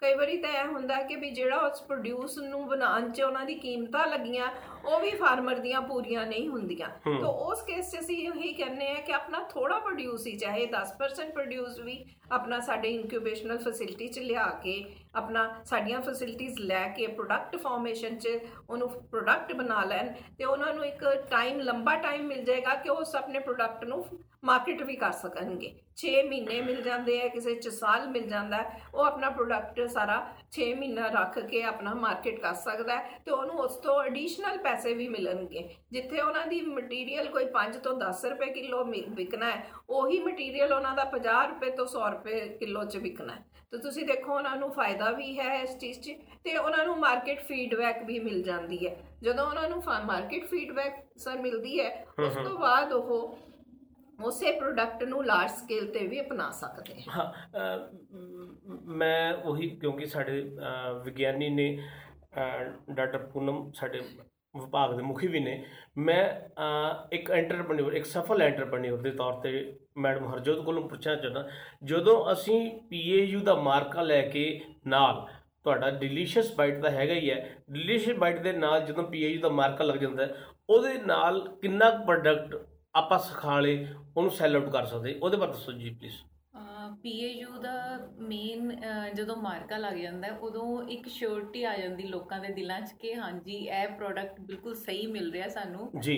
ਇਹਦੇ 'ਚ ਮਤਲਬ ਜੋ ਕਹਿ ਰਹੇ ਨੇ ਕਿ ਮਿਲਾਵਟ ਨਹੀਂ ਹੈਗੀ ਜਾਂ ਅਸੀਂ ਵਧੀਆ ਬਣਾ ਰਹੇ ਹਾਂ ਉਹਨਾਂ ਨੂੰ ਪਤਾ ਹੁੰਦਾ ਕਿ ਸਿਖਲਾਈ ਲੈ ਕੇ ਇਹਨਾਂ ਨੇ ਅੱਗੇ ਕੀਤਾ ਹੈ ਔਰ। ਪੀਏਯੂ ਇਹਨੂੰ ਸਪੋਰਟ ਕਰ ਰਿਹਾ ਹੈ ਤੇ ਇਹਦਾ ਮਤਲਬ ਇਹ ਪ੍ਰੋਡਕਟ ਵਧੀਆ ਹੋਏਗਾ ਉਹਦੀ ਡਿਮਾਂਡ ਹੋਰ ਕ੍ਰੀਏਟ ਹੁੰਦੀ ਸੋ ਕਹਿਣ ਦਾ ਮਤਲਬ ਕਾਫੀ ਗੰਭੀਰ ਖੋਜਾਂ ਤੋਂ ਬਾਅਦ ਜੇ ਕੋਈ ਪ੍ਰੋਡਕਟ ਤਿਆਰ ਕੀਤਾ ਹੁੰਦਾ ਪ੍ਰੋਡਕਟ ਨੂੰ ਤਿਆਰ ਕਰਨ ਦੇ ਲਈ ਅੱਗੋਂ ਅਖਤਿਆਰ ਕਿਸੇ ਨੂੰ ਦਿੱਤੇ ਜਾਂਦੇ ਨੇ ਤਾਂ ਉਹ ਇੱਕ ਮਾਨਤਾ ਅ, ਪੂਰਵਕ ਹੁੰਦਾ ਵਾ ਪੰਜਾਬ ਐਗਰੀਕਲਚਰ ਯੂਨੀਵਰਸਿਟੀ ਵੱਲੋਂ। ਮਾਨਤਾ ਪ੍ਰਾਪਤ ਹੁੰਦਾ ਤੇ ਉਹਦੇ ਤੇ ਵਿਸ਼ਵਾਸ ਹੋਣਾ ਬਹੁਤ ਜ਼ਿਆਦਾ ਜ਼ਰੂਰੀ ਹੋ ਜਾਂਦਾ ਹੈ। ਤੇ ਪਲੱਸ ਆਪਾਂ ਜੇ ਕਹੀਏ ਲੋਕਾਂ ਦਾ ਵਿਸ਼ਵਾਸ ਵੀ ਕੋਈ ਵੀ ਐਂਟਰਪ੍ਰੈਨਿਓਰ ਉਹ ਜਿੱਤ ਸਕਦਾ ਜਿਵੇਂ ਮ- ਮੈਡਮ ਅ, ਗੰਭੀਰ ਹੋਣਾ ਨੇ ਦੱਸਿਆ। ਅ, ਮੈਡਮ ਤੁਸੀਂ ਜਿਹੜੀ ਪਹਿਲਾਂ ਗੱਲ ਕਰ ਰਹੇ ਸੀ ਮੈਂ ਹੈਡ ਸਾਹਿਬ ਨਾਲ ਗੱਲ ਕਰਨ ਜਨਾ ਉਹ ਸੇਮ ਨਾ ਮਿਲਦਾ ਜੁਲਦਾ ਸਵਾਲ ਅ, ਦੋ ਤਿੰਨ ਦਿਨ ਪਹਿਲਾਂ ਕਿਉਂਕਿ ਲਾਈਵ ਪ੍ਰੋਗਰਾਮ ਹੈ ਲਾਈਵ ਪ੍ਰੋਗਰਾਮ ਬਾਕੀ ਸਾਰਿਆਂ ਨੂੰ ਮੈਂ ਵੈਲਕਮ ਤਾਂ ਕਰਦਾ ਹੀ ਹਾਂ। ਸਾਬਿਰ ਸ਼ਰਮਾ ਜੀ ਦਾ ਸਵਾਲ ਸੀ I want to know about sugar cane bottling process ਤੁਸੀਂ ਮੈਡਮ ਇਹਦੇ ਬਾਰੇ ਦੱਸੋ ਜੀ ਅ, ਤੁਸੀਂ ਕਿਹੜੇ ਕਿਹੜੇ ਸੰਧੀਆਂ ਕੀਤੀਆਂ ਤੇ ਇਹਦੇ ਬਾਰੇ ਜੇ ਜਾਣਕਾਰੀ ਵਿਸਤਾਰ ਚ ਲੈਣੀ ਹੈ ਤਾਂ ਕਿੱਥੋਂ ਲੈ ਸਕਦੇ ਨੇ? ਹਾਂਜੀ, ਇਹ ਜਿਹੜਾ ਅਸੀਂ ਇਹ ਟੈਕਨੋਲੋਜੀ ਡਿਵੈਲਪ ਕੀਤੀ ਹੈ ਜੀ, ਇਹ ਸ਼ੂਗਰਕੇਨ ਜੂਸ ਤੋਂ ਡਿਵੈਲਪ ਕੀਤੀ ਹੈ, ਜਿਹੜੀ ਕਿ ਬਿਲਕੁਲ ਕੈਮੀਕਲ ਫ੍ਰੀ ਹੈ। ਇਹਦੇ ਵਿੱਚ ਕੋਈ ਵੀ ਕੈਮੀਕਲ ਪ੍ਰੀਜ਼ਰਵੇਟਿਵ ਜਾਂ ਕੋਈ ਸਿੰਥੈਟਿਕ ਕੈਮੀਕਲ ਕੋਈ ਹਾਰਮਫੁਲ ਅਸੀਂ ਕੈਮੀਕਲ ਕੋਈ ਐਡਿਟਿਵ ਨਹੀਂ ਪਾਇਆ ਹੈ। ਤੇ ਇਹ ਪ੍ਰੋਪਰ ਅਸੀਂ ਨੈਚੁਰਲ ਪ੍ਰੋਡਕਟਸ ਤੋਂ ਹੀ ਬਣਾਈ ਹੈ। ਇਹਦੇ ਵਿੱਚ ਜਿਹੜੇ ਵੀ ਐਡਿਟਿਵਸ ਅਸੀਂ ਥੋੜੇ ਪਾਏ ਹੈ ਉਹ ਸਾਰੇ ਨੈਚੁਰਲ ਸੋਰਸ ਤੋਂ ਹੀ ਪਾਏ ਹੈ ਜਿਹੜੇ ਕਿ ਸਿਰਫ ਉਹਨੂੰ ਪ੍ਰੋਡਕਟ ਨੂੰ ਬਚਾ ਕੇ ਹੀ ਨਹੀਂ ਰੱਖਦੇ ਉਹਦੇ ਵਿੱਚ ਹੋਰ ਐਂਟੀਆਕਸੀਡੈਂਟਸ ਵੀ ਐਡ ਕਰਦੇ ਆ। ਤੇ। ਇਹ ਪ੍ਰੋਡਕਟ ਦੀ ਜਿਹੜੀ ਸ਼ੈਲਫ ਲਾਈਫ ਹੈ ਉਹ 1 ਸਾਲ ਤੱਕ ਅਸੀਂ ਰੂਮ ਟੈਂਪਰੇਚਰ ਦੇ ਉੱਤੇ ਰੱਖ ਸਕਦੇ ਹਾਂ ਬੋਤਲਾਂ ਨੂੰ। ਜਿਵੇਂ ਆਪਾਂ ਕਹਿੰਦੇ ਵੀ ਕੋਈ ਕੋਲਡ ਡਰਿੰਕ ਆਪਾਂ ਘਰਾਂ 'ਚ ਲਿਆਈ ਦੀ ਹੈ। ਤੇ ਆਪਾਂ ਕੋਲਡ ਡਰਿੰਕ ਨੂੰ ਬਾਹਰ ਹੀ ਰੱਖਦੇ ਹਾਂ ਜਦੋਂ ਅਸੀਂ ਪੀਣੀ ਆ ਉਹਨੂੰ ਠੰਡਾ ਕਰੀਦਾ ਤੇ ਖੋਲ ਕੇ ਅਸੀਂ ਪੀ ਲੈਂਦੇ ਹਾਂ ਸੇਮ ਹੀ ਅਸੀਂ ਇਸ ਜੂਸ ਨੂੰ ਠੰਡਾ ਕਰਕੇ ਬੋਤਲ ਖੋਲਦੇ ਹਾਂ ਤਾਂ ਅਸੀਂ ਪੀ ਸਕਦੇ ਹਾਂ ਹਮ। ਤੇ ਇਹਦੇ ਵਿੱਚ ਬਿਲਕੁਲ ਇਹ 100% ਜੂਸ ਹੈਗਾ। ਇਹਦੇ ਵਿੱਚ ਕੋਈ ਅਸੀਂ ਕਿਸੇ ਤਰ੍ਹਾਂ ਦਾ ਇਵਨ ਪਾਣੀ ਵੀ ਨਹੀਂ ਅਸੀਂ ਐਡ ਕਰਦੇ। ਜਦ ਕਿ ਤੁਸੀਂ ਦੇਖੋ ਜਿਹੜੇ ਬਾਹਰ ਜਿੰਨੀਆਂ ਵੀ ਡਰਿੰਕਸ ਆਉਂਦੀਆਂ ਬੈਵਰੇजेस ਜਿਨ੍ਹਾਂ ਨੂੰ ਆਪਾਂ ਕਹਿੰਦੇ ਆ ਉਹਨਾਂ। ਵਿੱਚ ਪਾਣੀ ਹੁੰਦਾ ਜਾਂ ਖੰਡ ਪਾਈ ਹੁੰਦੀ ਹੈ ਜਾਂ ਸਿੰਥੈਟਿਕ ਉਹਨਾਂ ਦੇ ਮਿਸ਼ਰਣ ਹੁੰਦੇ ਹੈ। ਤੇ ਅਸੀਂ ਮੋਸਟਲੀ ਇਹੀ ਪੀਂਦੇ ਆ ਤੇ ਇਹ ਇੱਕ ਐਸਾ ਸੋਰਸ ਹੈ ਜਿਹੜਾ ਕਿ ਆਪਾਂ ਨੂੰ ਨੈਚੁਰਲ ਉਹ ਦੇਗਾ। ਬਿਲਕੁਲ ਨੈਚੁਰਲ ਪ੍ਰੋਡਕਟ ਹੈ। ਜੀ ਮੈਡਮ ਤੁਹਾਡੇ ਕੋਲੋਂ ਸਿਰਫ ਜਾਂਦੇ ਜਾਂਦੇ ਇੱਕ ਸਫਲ ਐਂਟਰਪ੍ਰੈਨਿਓਰ ਕੋਲੋਂ ਮੈਡਮ ਹਰਜੋਤ ਕੋਲੋਂ ਤੇ ਮੁਖੀ ਸਾਹਿਬ ਵੱਲੋਂ ਇੱਕ ਸੰਦੇਸ਼ ਜ਼ਰੂਰ ਲੈਣਾ ਹੈ। ਉਸ ਤੋਂ ਪਹਿਲਾਂ ਆਪਾਂ ਲਾਈਵ ਜੁੜੇ ਆ ਤੁਸੀਂ ਇਨ ਦਾ ਮੀਨ ਟਾਈਮ ਸੋਚ ਲਓ ਵੀ ਤੁਸੀਂ ਇੱਕ ਆਪਣੇ ਪਾਠਕਾਂ ਨੂੰ ਸਾਡੇ ਤੱਕ ਕੀ ਸੁਨੇਹਾ ਦੇਣਾ ਚਾਹੁੰਦੇ ਹੋ। ਜੇ ਕੋਈ ਨਵੇਂ ਪ੍ਰੋਗਰਾਮ ਸ਼ੁਰੂ ਕਰਨੇ ਚਾਹੁੰਦੇ ਹੋ ਉਹਦੇ ਲਈ ਕਿਹੜੀਆਂ ਕਿਹੜੀਆਂ ਸਹੂਲਤਾਂ ਪੀਏਯੂ ਵੱਲੋਂ ਪ੍ਰਦਾਨ ਕੀਤੀਆਂ ਜਾਂਦੀਆਂ? ਤੇ ਤੁਸੀਂ ਆਪਣੇ ਪਾਠ ਦੱਸਣਾ ਮੈਡਮ ਪੀਏਯੂ ਕਿੱਦਾਂ ਲੜ ਫੜਦੀ ਹੈ ਤੇ ਕਿੱਦਾਂ ਅਸੀਂ ਸਫਲਤਾ ਦੀ ਆਪਾਂ ਅ, ਕਹੀਏ ਸੀੜੀ ਫੜ ਸਕਦੇ ਹਾਂ। ਉਸ ਤੋਂ ਪਹਿਲਾਂ ਪਰਮਿੰਦਰ ਸਿੰਘ ਜੀ ਦਾ ਮੈਂ ਸਵਾਲ ਦੇਣਾ ਜਵਾਬ ਦੇਣਾ ਚਾਹੁੰਦਾ। ਪਰਮਿੰਦਰ ਸਿੰਘ ਜੀ ਤੁਸੀਂ ਸਾਡੇ ਨਾਲ ਜੁੜੇ ਹੋ। ਅ, ਬਹੁਤ ਬਹੁਤ ਧੰਨਵਾਦ। ਪੁੱਛਦੇ ਨੇ ਮੇਲਾ ਕਦੋਂ ਆ ਜੀ? ਅ, ਪਰਮਿੰਦਰ ਸਿੰਘ ਜੀ ਅਸੀਂ ਪਿਛਲੇ ਅੰਕ 'ਚ ਵੀ ਜ਼ਿਕਰ ਕੀਤਾ ਸੀਗਾ। ਸਭ ਤੋਂ ਪਹਿਲਾਂ ਜੋ ਕ- ਇਹ ਕਾਲ ਹੈ ਇਹ ਕਰੋਨਾ ਦਾ ਕਾਲ ਜਿਵੇਂ ਚੱਲ ਰਿਹਾ ਵੀ ਹਾਂ ਹੁਣ ਤਾਂ ਚਲੋ ਅਸੀਂ ਸੰਕਟ ਦੀ ਘੜੀ ਚੋਂ ਨਿਕਲ ਗਏ ਆ ਪਿਛਲੇ ਵਾਰ ਵੀ ਅਸੀਂ ਇੱਕ ਅ, ਆਪਾਂ ਜਿਹੇ ਵਰਚੁਅਲ ਕਿਸਾਨ ਮੇਲਾ ਉਹ ਲਗਾਇਆ ਸੀਗਾ। ਸਾਡਾ 266700 ਫਾਰਮਰ ਸਾਡੇ ਨਾਲ ਸਿੱਧਾ ਵੀ ਜੁੜ ਸਕਿਆ ਸੀਗਾ। ਬਹੁਤ ਵੱਡੀ ਅ, ਇੱਕ ਤਰ੍ਹਾਂ ਸਾਡੀ ਉਪਲਬਧੀ ਅਸੀਂ ਮੰਨਦੇ ਹਾਂ ਕਿਉਂਕਿ ਜਿਹੜੇ ਆਫਲਾਈਨ ਕਿਸਾਨ ਮੇਲੇ ਉਹ ਪਹਿਲਾਂ ਲੱਗਦੇ ਸੀ ਉਹਦੀ ਲੀਹ ਵੀ ਆਪਾਂ ਜਿਹੜੀ ਪੂਰੇ ਭਾਰਤ ਮੁਲਕ ਦੇ ਵਿੱਚ ਉਹ ਪੰਜਾਬ ਐਗਰੀਕਲਚਰ ਯੂਨੀਵਰਸਿਟੀ ਨੇ ਪਾਈ ਪਾਈ ਸੀਗੀ ਤੇ ਉਸ ਤੋਂ ਬਾਅਦ ਵਰਚੁਅਲ ਕਿਸਾਨ ਮੇਲੇ ਨੂੰ ਵੀ ਪੂਰੇ ਮੁਲਕ ਦੇ ਵਿੱਚ ਪਹਿਲੀ ਵਾਰੀ ਜੋ ਅ, ਲਗਾਇਆ ਤਾਂ ਪੰਜਾਬ ਐਗਰੀਕਲਚਰ ਯੂਨੀਵਰਸਿਟੀ ਨੇ ਲਗਾਇਆ ਤੇ ਇੰਨੀ ਸਫਲਤਾ ਪੂਰਵਕ ਲਗਾਇਆ ਗਿਆ ਤੇ ਤੁਹਾਨੂੰ ਮੈਂ ਆંકੜੇ ਦੱਸ ਹੀ ਚੁੱਕਾ 266700 ਮਾਨਯੋਗ chief minister minister Sahib ji ਨੇ ਉਹਦਾ ਉਦਘਾਟਨ ਕੀਤਾ ਸੀ। ਸੇਮ ਉਸੇ ਤਰ੍ਹਾਂ ਤੇ ਅਸੀਂ ਪਿਛਲੇ ਮਹੀਨੇ ਫੂਡ ਐਂਡ ਕਰਾਫਟ ਮੇਲਾ ਵੀ ਅਸੀਂ ਆਯੋਜਿਤ ਕੀਤਾ। ਉਹਦੇ ਵਿੱਚ ਵੱਖ-ਵੱਖ ਵਿਭਾਗ ਜਿਹੜੇ ਇਸ ਨਾਲ ਸੰਬੰਧਿਤ ਸੀਗੇ ਡਾਕਟਰ ਪੂਨਮ ਅਗਰਵਾਲ ਜਾਂ ਹੋਰ ਵਿਭਾਗ ਪ੍ਰੋਸੈਸਿੰਗ ਵਿਭਾਗ, ਮਸ਼ਰੂਮ ਵਾਲੇ ਜਿਹੜੇ ਸੀ, ਸਾਡੇ ਸੱਜਣ, ਐਂਟੋਮੋਲੋਜੀ ਵਾਲੇ, ਸ਼ਹਿਦ ਵਾਲੇ ਸੀਗੇ, ਹੋਰ ਪ੍ਰਾਈਵੇਟ ਪਲੇਅਰ ਜਿਹੜੇ ਸਾਡੇ ਸੀਗੇ ਮੈਡਮ ਹਰਜੋਤ ਗੰਭੀਰ ਜੀ ਵਰਗੇ ਜਾਂ ਹੋਰ ਆਪਾਂ ਜੇ ਕਹਿ ਸਕਦੇ ਸੈਲਫ ਹੈਲਪ ਗਰੁੱਪ ਜਿਹੜੇ ਹੁੰਦੇ ਨੇ, ਉਹ ਸਾਰੇ ਸ਼ਾਮਲ ਸੀਗੇ। ਉਹ ਵੀ ਅਸੀਂ ਬੜੀ ਸਫਲਤਾਪੂਰਵਕ ਲਗਾਇਆ। ਤੇ ਇਸ ਵਾਰ ਤੁਸੀਂ ਸਾਡਾ ਜੁੜੇ ਰਹੇ ਹੋ ਇਸ ਪ੍ਰੋਗਰਾਮ ਮਾਰਫਤ। ਪੰਜਾਬ ਐਗਰੀਕਲਚਰ ਯੂਨੀਵਰਸਿਟੀ ਦੀ ਵੈਬਸਾਈਟ ਦੇ ਮਾਰਫਤ ਮੇਲਾ ਅਸੀਂ ਲਾਉਣਾ ਹੈ ਜ਼ਰੂਰ ਲਾਉਣਾ ਹੈ। ਅਸੀਂ ਤੁਹਾਡੇ ਤੋਂ ਵੱਧ ਤਤਪਰ ਸਾਨੂੰ ਵੱਧ ਖੁਸ਼ੀ ਹੁੰਦੀ ਹੈ ਤੁਹਾਡੀ ਸੇਵਾ ਕਰਕੇ। ਤੇ ਤੁਸੀਂ ਸਾਡੀ ਇਹ ਅ, ਪ੍ਰੋਗਰਾਮ ਮਾਰਫਤ ਵੀ ਇਹ ਜ- ਜਾਣਕਾਰੀ ਪ੍ਰਾਪਤ ਕਰ ਸਕਦੇ ਹੋ ਵੀ ਕਦੋਂ ਅਸੀਂ ਮੇਲਾ ਲਾਉਣਾ ਤੇ ਉਹ ਮੇਲੇ 'ਚ ਕਿਵੇਂ ਜੁੜਨਾ ਤੇ ਯੂਨੀਵਰਸਿਟੀ ਵੈਬਸਾਈਟ ਦੇ ਨਾਲ ਤੁਸੀਂ ਆਪਣਾ ਰਾਬਤਾ ਕਾਇਮ ਰੱਖੋ।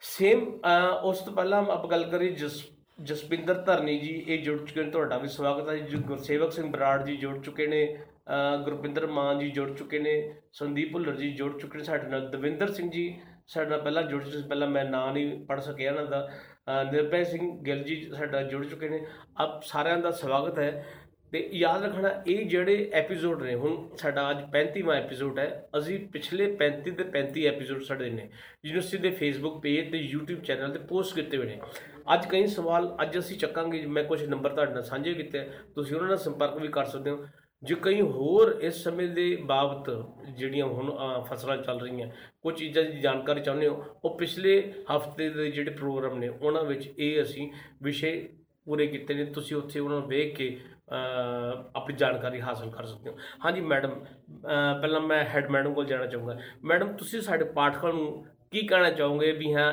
ਇਸ ਪਾਸੇ ਆਉਣ ਦੇ ਲਈ ਤੇ ਫਿਊਚਰ ਤੁਹਾਡੇ ਵਿਭਾਗ ਦੀਆਂ ਹੋਰ ਕ- ਕਹਿ ਲਓ ਵੀ ਹਾਂ ਕਿਹੜੇ ਕਿਹੜੇ ਟੀਚੇ ਹੋਣਗੇ? Please madam. ਮੈਂ ਪਹਿਲਾਂ ਤਾਂ ਆਪਣੇ ਕਿਸਾਨ ਭਰਾਵਾਂ ਨੂੰ ਤੇ ਆਪਣੇ ਜਿਹੜੇ ਗਰੋਅਰ ਹੈ, ਜਿਨ੍ਹਾਂ, ਜਿਹੜੇ ਸਾਡੇ ਅੰਨਦਾਤਾ ਹੈ, ਅੱਜ ਮੈਂ ਇਹੀ ਕਹੂੰਗੀ ਕਿ ਜੇ ਉਹ ਨਾ ਹੋਣ ਤਾਂ ਅਸੀਂ, ਸਾਡੀ ਤਾਂ ਐਗਜ਼ਿਸਟੈਂਸ ਹੀ ਨਹੀਂ ਹੈਗੀ।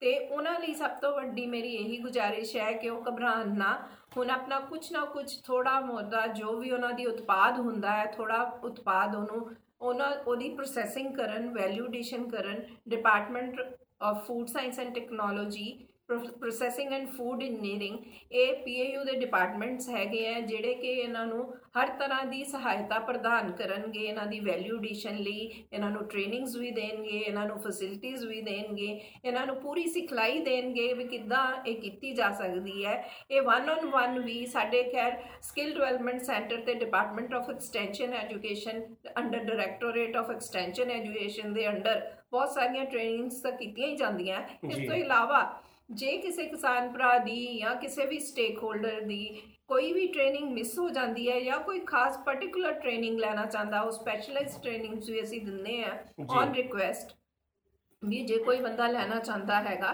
ਤਾਂ ਉਹਨੂੰ ਪਾਰਟਿਕੂਲਰਲੀ ਅਸੀਂ ਟ੍ਰੇਨਿੰਗਸ ਵੀ ਦਿੰਦੇ ਆ ਤੇ ਉਹ ਜ਼ਰੂਰ ਰਾਫਤਾ ਆਪਣਾ ਕਾਇਮ ਕਰਨ ਆਪਣੇ ਪੀਏਯੂ ਨਾਲ ਇਸ ਡਿਪਾਰਟਮੈਂਟਸ ਨਾਲ ਤਾਂ ਕਿ ਉਹਨਾਂ ਨੂੰ ਉਹਨਾਂ- ਦੇ ਪ੍ਰੋਡਕਟ ਦੇ ਹਿਸਾਬ ਨਾਲ ਉਹਨਾਂ ਦੇ ਪ੍ਰੋਡਿਊਸ ਦੇ ਹਿਸਾਬ ਨਾਲ ਉਹਨਾਂ ਨੂੰ ਸਿਖਲਾਈ ਦਿੱਤੀ ਜਾਵੇ ਤੇ ਉਹ। ਫੈਸਿਲਿਟੀਆਂ ਅਵੇਲ ਕਰ ਸਕਣ ਤੇ ਉਹ ਬਿਲਕੁਲ ਇਸ ਚੀਜ਼ ਤੋਂ ਘਬਰਾਉਣ ਨਾ ਇਹ ਬਹੁਤ ਆਸਾਨ ਵੀ ਹੈ ਔਰ ਉਹਦੇ ਵਿੱਚ ਇਹ ਪੈਸਾ ਵੀ ਕਮਾ ਸਕਦੇ ਹੈ। ਤੇ ਉਸ ਤੋਂ ਬਾਅਦ ਇਹਨਾਂ ਨੂੰ ਕੁਝ ਫਾਇਦਾ ਵੀ ਹੋ ਜਾਏਗਾ ਤੇ ਹੋ ਸਕਦਾ ਹੈ ਕਿ ਜਿਹੜੀ ਉਹਨਾਂ ਦੀ ਪ੍ਰੋਡਿਊਸ ਦੀ ਕੀਮਤ ਪ੍ਰੋਪਰਲੀ ਨਹੀਂ ਮਿਲ ਪਾਉਂਦੀ ਮੰਡੀਆਂ 'ਚ ਉਹ ਇਸ ਦੇ ਥਰੂ ਇਹਨਾਂ ਨੂੰ ਮਿਲ ਸਕੇ। ਜੀ ਵਾਹ ਜੀ ਵਾਹ ਵਾਹ ਜੀ ਬੜੀ ਖੂਬਸੂਰਤ ਗੱਲ ਕਹੀ। ਹਾਂਜੀ ਮੈਡਮ ਗੰਭੀਰ ਤੁਸੀਂ ਕੀ ਕਹਿਣਾ ਚਾਹੋਗੇ? ਮੈਂ ਤਾਂ ਇਹੀ ਕਹਿਣਾ ਚਾਹਾਂਗੀ ਕਿ ਕਿਸੇ ਨੂੰ ਵੀ ਭਾਵੇਂ ਉਹ ਘਰੇਲੂ ਗ੍ਰੈਣੀ ਹੋਏ ਜਾਂ ਕੋਈ ਵੀ ਯੰਗਸਟਰਸ ਹੋਏ ਜਾਂ ਕਿਸੇ ਵੀ ਏਜ ਨਾਲ ਕੋਈ ਮਾਇਨੇ ਨਹੀਂ ਰੱਖਦਾ ਤੁਸੀਂ ਯੂਨੀਵਰਸਿਟੀ 'ਚ ਹਰ ਏਜ ਵਾਲਾ ਬੰਦਾ ਜੁੜ ਸਕਦਾ ਔਰ ਯੂਨੀਵਰਸਿਟੀ ਵਾਲੇ ਪੂਰੀ ਹੈਲਪ ਕਰਦੇ ਨੇ।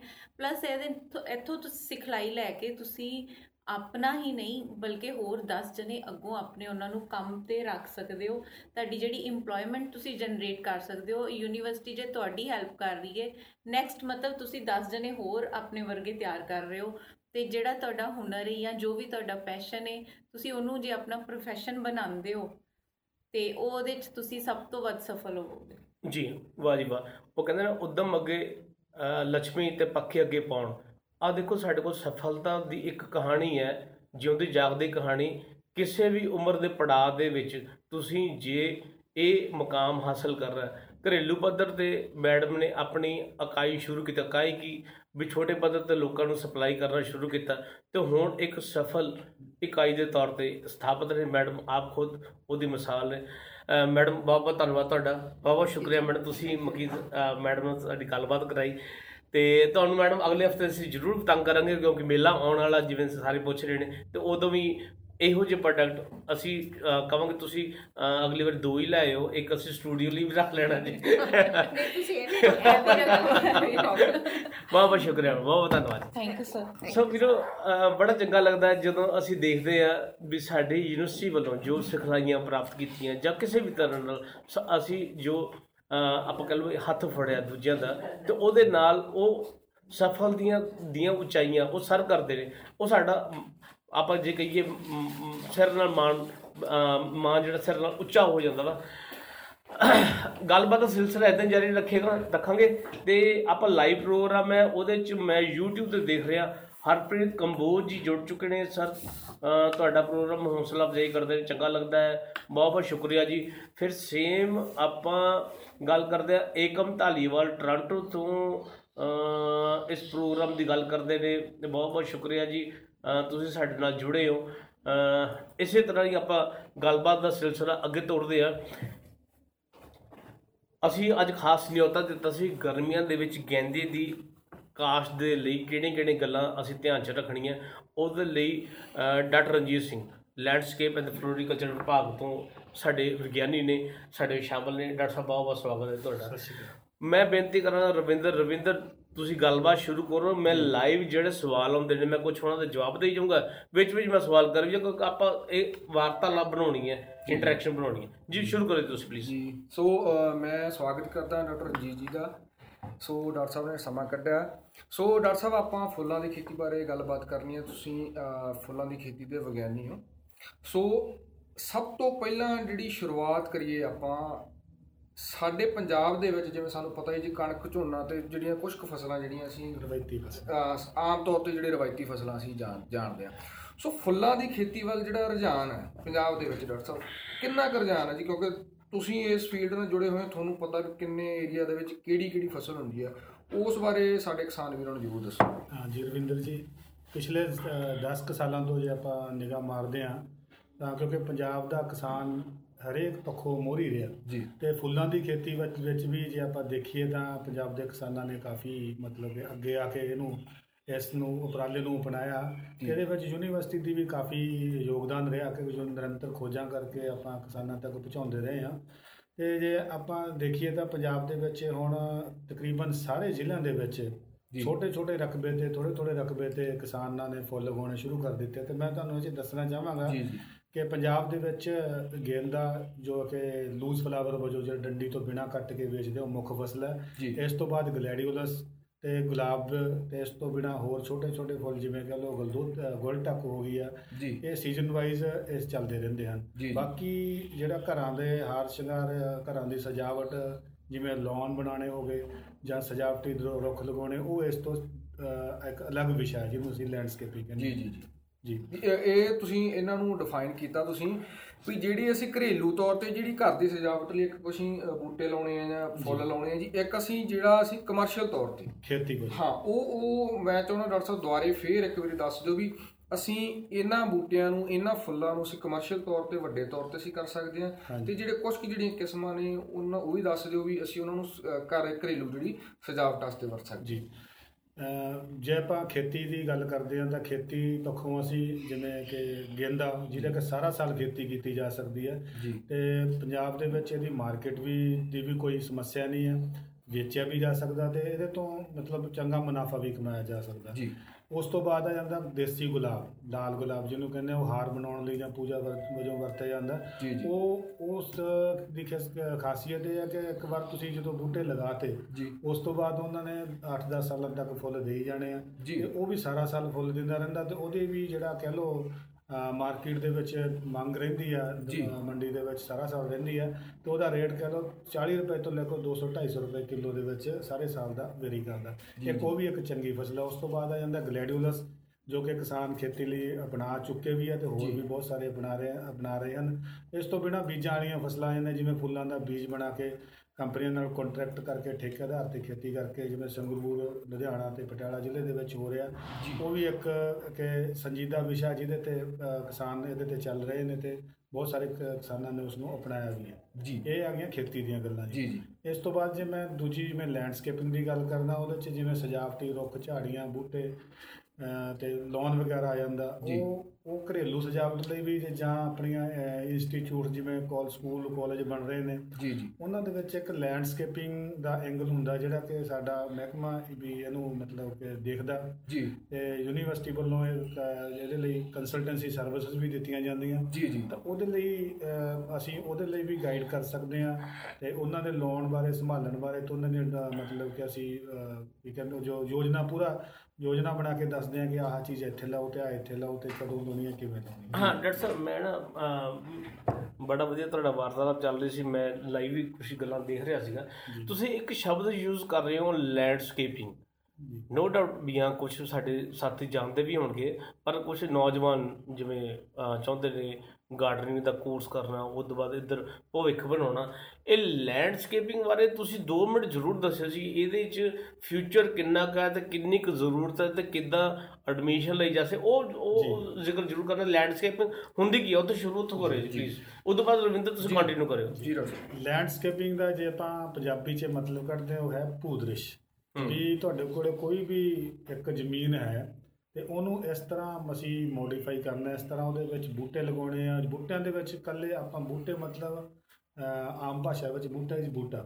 ਬਟ ਬੂਟਿਆਂ ਦੇ ਵਿੱਚ ਅਸੀਂ ਜਦੋਂ ਲੈਂਡਸਕੇਪਿੰਗ ਦੀ ਗੱਲ ਕਰਦੇ ਹਾਂ ਭੂਦ੍ਰਿਸ਼ ਦੀ ਉਹਦੇ ਵਿੱਚ ਸਾਡੇ ਕੋਲੇ ਘਾਹ ਵੀ ਆ ਜਾਂਦਾ ਜਿਹਨੂੰ ਲਾਉਣ ਬਣਾਉਣ ਦੇ ਵਿੱਚ ਵਰਤਿਆ ਜਾਂਦਾ। ਉਹਦੇ ਵਿੱਚ ਝਾੜੀਆਂ ਆ ਜਾਂਦੀਆਂ ਜਿਹੜੀਆਂ ਫਿਰ ਫੁੱਲਾਂ ਵਾਲੀਆਂ ਹੁੰਦੀਆਂ। ਫੁੱਲਾਂ ਦੇ ਵਿੱਚ ਵੀ ਖੁਸ਼ਬੂਦਾਰ ਫੁੱਲਾਂ ਵਾਲੀਆਂ ਬਿਨਾਂ ਖੁਸ਼ਬੂਦਾਰ ਵਾਲੀਆਂ ਸਾਰਾ ਸਾਲ ਫੁੱਲ ਦੇਣ ਵਾਲੀਆਂ। ਫਿਰ ਝਾੜੀਆਂ ਦਰਮਿਆਨੀਆਂ ਛੋਟੀਆਂ ਮਧਰੀਆਂ ਜਾਂ ਲੰਬੀਆਂ ਝਾੜੀਆਂ ਹੁੰਦੀਆਂ। ਫਿਰ ਉਸ ਤੋਂ ਬਾਅਦ ਦਰਖਤ ਵੀ ਆ ਜਾਂਦੇ ਆ। ਦਰਖਤ। ਜਿਵੇਂ ਕਿ ਆਪਣਾ ਮਤਲਬ ਬੜੀ ਸੁਭਾਗੜੀ ਗੱਲ ਹੈ ਕਿ ਜਿਹੜੇ ਕੈਂਪਸ ਦੇ ਵਿੱਚ ਬੈਠੇ ਆ ਪੀਏਯੂ ਦੇ ਵਿੱਚ ਇਹਦੇ 'ਚ ਬਹੁਤ ਸੋਹਣਾ ਲੈਂਡਸਕੇਪਿੰਗ ਕੀਤਾ ਗਿਆ ਸੀਗਾ ਸਾਡੇ ਪੂਰਵਜਾਂ ਵੱਲੋਂ।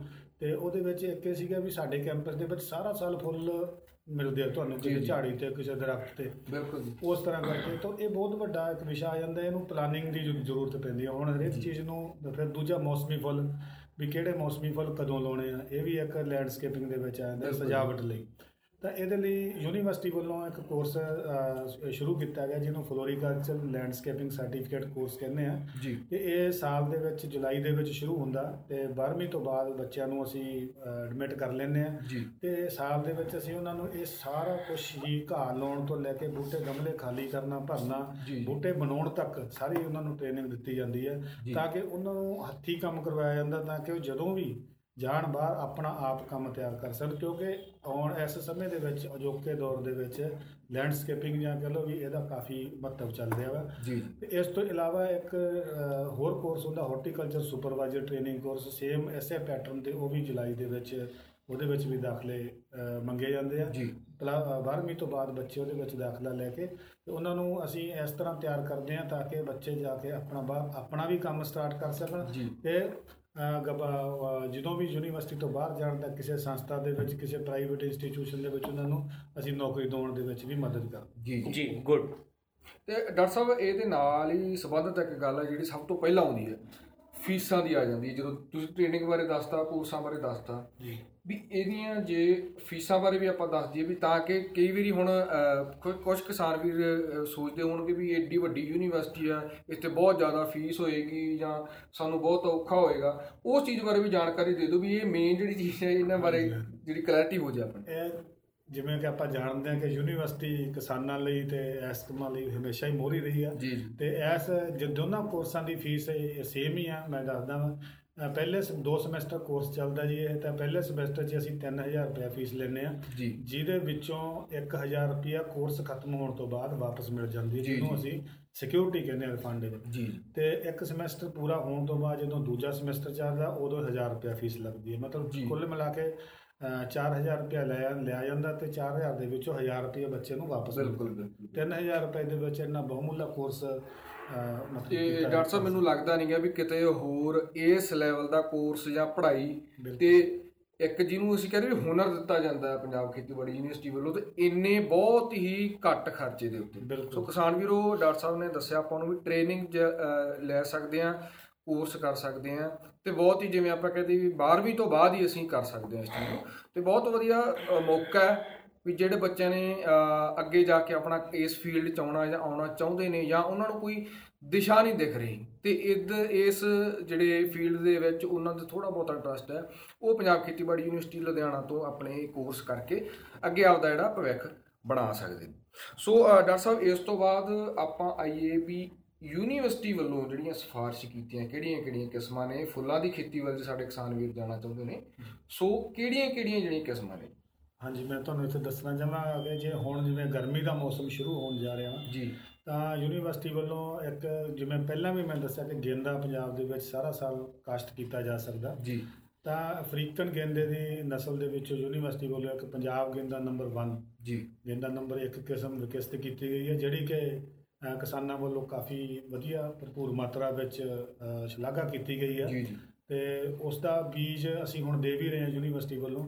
ਤਾਂ ਹੁਣ ਉਸ ਦਾ ਢੁਕਮਾ ਸਮਾਂ ਉਸ ਦੀ ਬਿਜਾਈ ਦਾ ਤਾਂ ਕਿ ਅੱਗੇ ਗਰਮੀ ਦੇ ਵਿੱਚ ਤੁਸੀਂ ਫੁੱਲ ਲੈ ਸਕੋ ਬਿਲਕੁਲ। ਜਿਵੇਂ ਮੈਂ ਦੱਸਿਆ ਕਿ ਗਰਮੀ ਦੇ ਵਿੱਚ ਜਿਹੜੇ ਫੁੱਲਾਂ ਦੀ ਕੀਮਤ ਜ਼ਿਆਦਾ ਹੁੰਦੀ ਹੈ ਕਿਉਂਕਿ। ਉਹ ਪ੍ਰੋਡਕਸ਼ਨ ਘੱਟ ਹੁੰਦੀ ਹੈ ਜੀ ਡਾਕਟਰ ਸਾਹਿਬ ਆਪਾਂ ਗੱਲਬਾਤ ਸ਼ੁਰੂ ਕਰ ਲਈ ਆ ਗਰਮੀ ਮੌਸਮ ਦੇ ਜਿਹੜੇ ਗਿੰਦੇ ਦੇ ਬਾਰੇ ਸੋ ਇਹ ਜਿਹੜੀ ਫਸਲ ਹੈ ਜੀ ਇਸ ਫਸਲ ਲਈ ਜਲਵਾਯੂ ਤੇ ਪੌਣ ਪਾਣੀ ਕਿੰਨਾ ਜਿਵੇਂ ਕਹਦੇ ਵੀ ਉਹਦੀ ਮਹੱਤਤਾ ਹੈ ਜੀ ਮਤਲਬ ਮੇਰਾ ਪੁੱਛਣ ਦਾ ਮਤਲਬ ਇਹ ਹੈ ਵੀ ਕਈ ਵਾਰੀ ਨਾ ਜਿਹੜਾ ਮੌਸਮ ਹੈ ਉਹ ਅੱਗੇ ਪਿੱਛੇ ਹੋ ਜਾਂਦਾ ਪਿਛਲੇ ਕੁਝ ਸਮਿਆਂ ਤੋਂ ਆਪਾਂ ਦੇਖ। ਰਹੇ ਹਾਂ ਵੀ ਗਰਮੀ ਸਰਦੀ ਵੱਧ ਜਾਂਦੀ ਕਈ ਵਾਰੀ ਘਟ ਜਾਂਦੀ ਹੈ।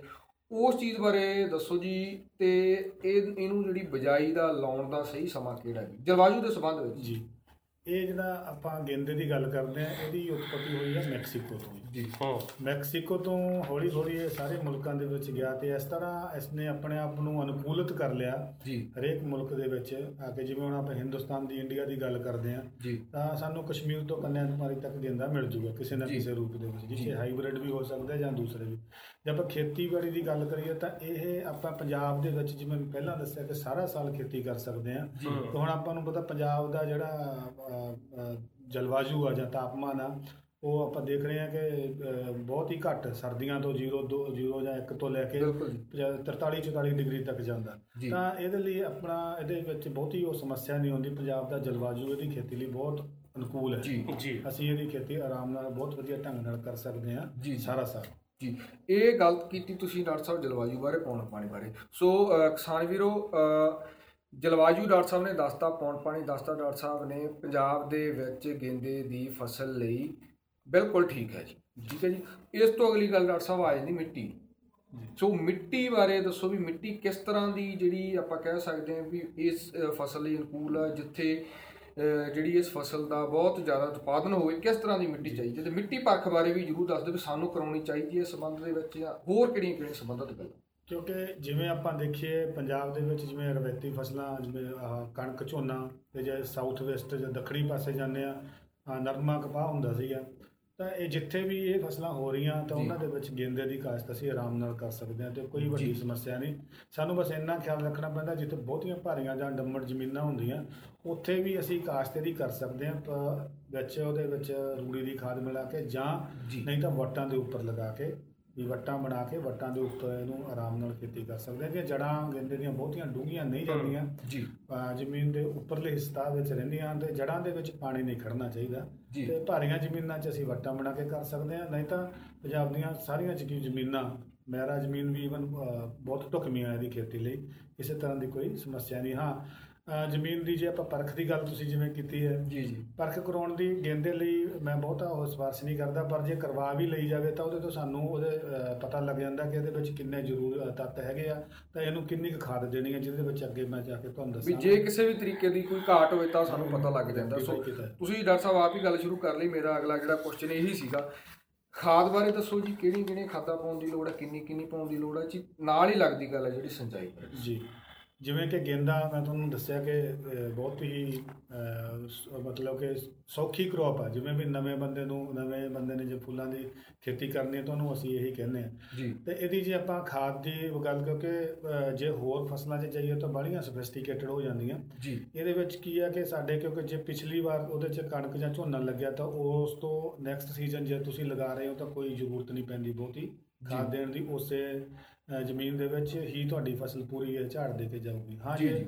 ਉਸੇ ਜ਼ਮੀਨ 'ਚ ਅਗਲੀ ਵਾਰ ਤੁਸੀਂ ਲਗਾ ਰਹੇ ਹੋ ਤਾਂ ਸਾਨੂੰ 50 ਕਿਲੋ ਡੀਏਪੀ ਪ੍ਰਤੀ ਏਕੜ ਦੇ ਹਿਸਾਬ ਨਾਲ ਖੇਤ 'ਚ ਮਿਕਸ ਕਰਨੀ ਪਊਗੀ। ਜੀ। ਉਸ ਤੋਂ ਬਾਅਦ 85 ਕਿਲੋ ਯੂਰੀਆ ਜਿਹੜੀ ਹੈ ਕਿ ਦੋ ਹਿੱਸਿਆਂ ਦੇ ਵਿੱਚ ਵੰਡ ਕੇ ਇੱਕ ਤਾਂ ਖੇਤ 'ਚ ਪਨੀਰੀ ਲਾਉਣ ਤੋਂ 1 ਮਹੀਨਾ ਬਾਅਦ ਤੇ ਦੂਜੀ ਉਸ ਪਹਿਲੀ ਐਪਲੀਕੇਸ਼ਨ ਤੋਂ 1 ਮਹੀਨੇ ਬਾਅਦ ਅਸੀਂ ਪਾਉਣੀ ਪਊ 30 ਤੇ ਕਹਿ ਅਹ 25 ਅਹ 55 ਕਿਲੋ ਦੇ ਹਿਸਾਬ ਨਾਲ ਅਸੀਂ ਪਾ ਸਕਦੇ ਹਾਂ ਜੀ। ਡਾਕਟਰ ਸਾਹਿਬ ਇਹਦੇ ਜਿਵੇਂ ਹਰ ਫਸਲ ਦੇ ਵਿੱਚ ਨਦੀਨਾਂ ਦੀ ਜਿਹੜੀ ਸਮੱਸਿਆ ਆਉਂਦੀ ਹੈ ਕਈ ਤਰ੍ਹਾਂ ਦੇ ਨਦੀਨ ਹੁੰਦੇ ਆ ਕਣਕ ਦੇ ਵਿੱਚ ਗੁੱਲੀ ਡੰਡਾ ਹੁੰਦਾ ਜੀ।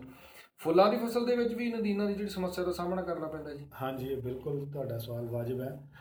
ਗਰਮੀ ਦੀ ਫਸਲ ਦੇ ਵਿੱਚ ਜਦੋਂ ਅਸੀਂ ਲਗਾਉਂਦੇ ਹਾਂ ਤਾਂ ਉਸ ਟਾਈਮ ਤੇ ਤਾਂ ਗਰਮੀ ਦੇ ਵਿੱਚ ਬਹੁਤ ਘੱਟ ਨਦੀਨ ਹੁੰਦੇ ਆ ਤੇ ਇੱਕ ਅੱਧੀ ਗੋਡੀ ਨਾਲ ਵੀ ਸਾਡਾ ਸਰ ਜਾਂਦਾ। ਪਰ ਜਦੋਂ ਬਰਸਾਤਾਂ 'ਚ ਲਗਾਉਂਦੇ ਹਾਂ ਤਾਂ ਉਸ ਟਾਈਮ ਤੇ ਬਹੁਤ ਵੱਡੀ ਸਮੱਸਿਆ ਹੋ ਜਾਂਦੀ ਆ। ਸਰਦੀਆਂ 'ਚ ਬਹੁਤੇ ਨਦੀਨ ਨਹੀਂ ਪਰੇਸ਼ਾਨ ਕਰਦੇ। ਪਰ ਗਰਮ ਬਰਸਾਤਾਂ ਦੇ ਵਿੱਚ ਸਾਨੂੰ ਖਿਆਲ ਰੱਖਣਾ ਪੈਂਦਾ। ਉਹਦੇ ਲਈ ਅਸੀਂ ਇੱਕ ਤਕਨੀਕ ਵਿਕਸਿਤ ਕਰ ਰਹੇ ਹਾਂ ਤਾਂ ਕਿ ਅਸੀਂ ਗੇਂਦੇ ਨੂੰ ਮਲਚਿੰਗ ਦੇ ਉੱਤੇ ਲਗਾ ਸਕੀਏ। ਪੋਲੀਥੀਨ ਮਲਚਿੰਗ ਨਾਲ ਅਸੀਂ ਗੇਂਦੇ ਦੀ ਖੇਤੀ ਕਰੋ। ਨਾਲ ਉਹਦੇ ਨਾਲ ਕੀ ਹੁੰਦਾ ਕਿ ਇਹਦਾ ਅ, ਜੜ੍ਹਾਂ ਦਾ ਤਾਪਮਾਨ ਵੀ ਸਹੀ ਰਹਿੰਦਾ ਝਾੜ ਵੀ ਵਧੀਆ ਆ ਜਾਂਦਾ। ਤੇ ਨਦੀਨਾਂ ਦੀ ਸਮੱਸਿਆ ਤੋਂ ਪੂਰੇ ਕ੍ਰੌਪ ਪੀਰੀਅਡ ਦੇ ਵਿੱਚ ਅਸੀਂ ਨਿਜਾਤ ਪਾ ਸਕਦੇ ਹਾਂ। ਜੀ ਜੀ ਜੀ। ਅ, ਡਾਕਟਰ ਸਾਹਿਬ ਇਸ ਤੋਂ ਬਾਅਦ ਆਪਾਂ ਆਈਏ ਫੁੱਲ ਆਉਣ ਦਾ ਸਮਾਂ। ਕੀ ਹੈ ਜੀ? ਤੇ ਇਸ ਦੇ ਨਾਲ ਹੀ ਗੱਲ ਹੈ ਵੀ ਜਦੋਂ ਫੁੱਲ ਆ ਗਏ ਤੜਾਈ ਵਾਲੇ ਕਿਹੜੀਆਂ ਕਿਹੜੀਆਂ ਗੱਲਾਂ ਧਿਆਨ ਰੱਖਣਾ ਤਾਂ ਕਿ ਮੇਰਾ ਖਿਆਲ ਵੀ ਤੜਾਈ ਮੇਰਾ ਖਿਆਲ ਬਹੁਤ ਜ਼ਿਆਦਾ ਜਿਹੜੀ ਮਹੱਤਵਪੂਰਨ ਗੱਲ ਹੈ ਤੜਾਈ ਵੇਲੇ ਵੀ ਇਸ ਕਿੱਥੋਂ ਤੋੜਨਾ ਕਿਵੇਂ ਤੋੜਨਾ ਤੇ ਉਹਨੂੰ ਅਸੀਂ ਰੱਖਣਾ ਕਿਵੇਂ? ਹਾਂਜੀ ਜਿਵੇਂ ਮੈਂ ਤੁਹਾਨੂੰ ਆਪਾਂ ਗੱਲ ਕਰਦੇ ਪੰਜਾਬ ਗੇਂਦਾ ਨੰਬਰ 1 ਦੀ ਜਾਂ ਹੋਰ ਵੀ ਕਿਸਮਾਂ ਇਹ ਇਹਨਾਂ ਦਾ ਪ੍ਰਜਾਤੀ ਤੌਰ ਤੇ ਇਹ ਸੁਭਾਅ ਆ ਕਿ 2 ਮਹੀਨਿਆਂ ਬਾਅਦ 82 ਕੁ ਦਿਨਾਂ ਬਾਅਦ ਫੁੱਲ ਦੇਣੇ ਸ਼ੁਰੂ ਕਰ ਦਿੰਦੀਆਂ। ਜੀ ਜੀ। ਜਿਵੇਂ ਪੰਜਾਬ ਗੇਂਦਾ ਨੰਬਰ 1 82 ਦਿਨਾਂ ਬਾਅਦ ਫੁੱਲਾਂ 'ਚ ਆਉਣੇ ਸ਼ੁਰੂ ਹੋ ਜਾਂਦੀ ਆ ਤਾਂ ਉਸ ਤੋਂ ਬਾਅਦ ਸਾਡਾ ਸਾਨੂੰ ਇਹ ਖਿਆਲ ਰੱਖਣਾ ਪੈਂਦਾ ਕਿ ਜਿਵੇਂ ਜਿਵੇਂ ਫੁੱਲ ਖੁੱਲਦੇ ਰਹਿਣ ਅਸੀਂ ਉਹਨਾਂ ਨੂੰ ਤੋੜਦੇ ਰਹੀਏ। ਜੇ ਨਹੀਂ ਤੋੜਾਂਗੇ ਤਾਂ ਉਹਦੇ ਝਾੜ ਤੇ ਮਾੜਾ ਅਸਰ ਪਊਗਾ।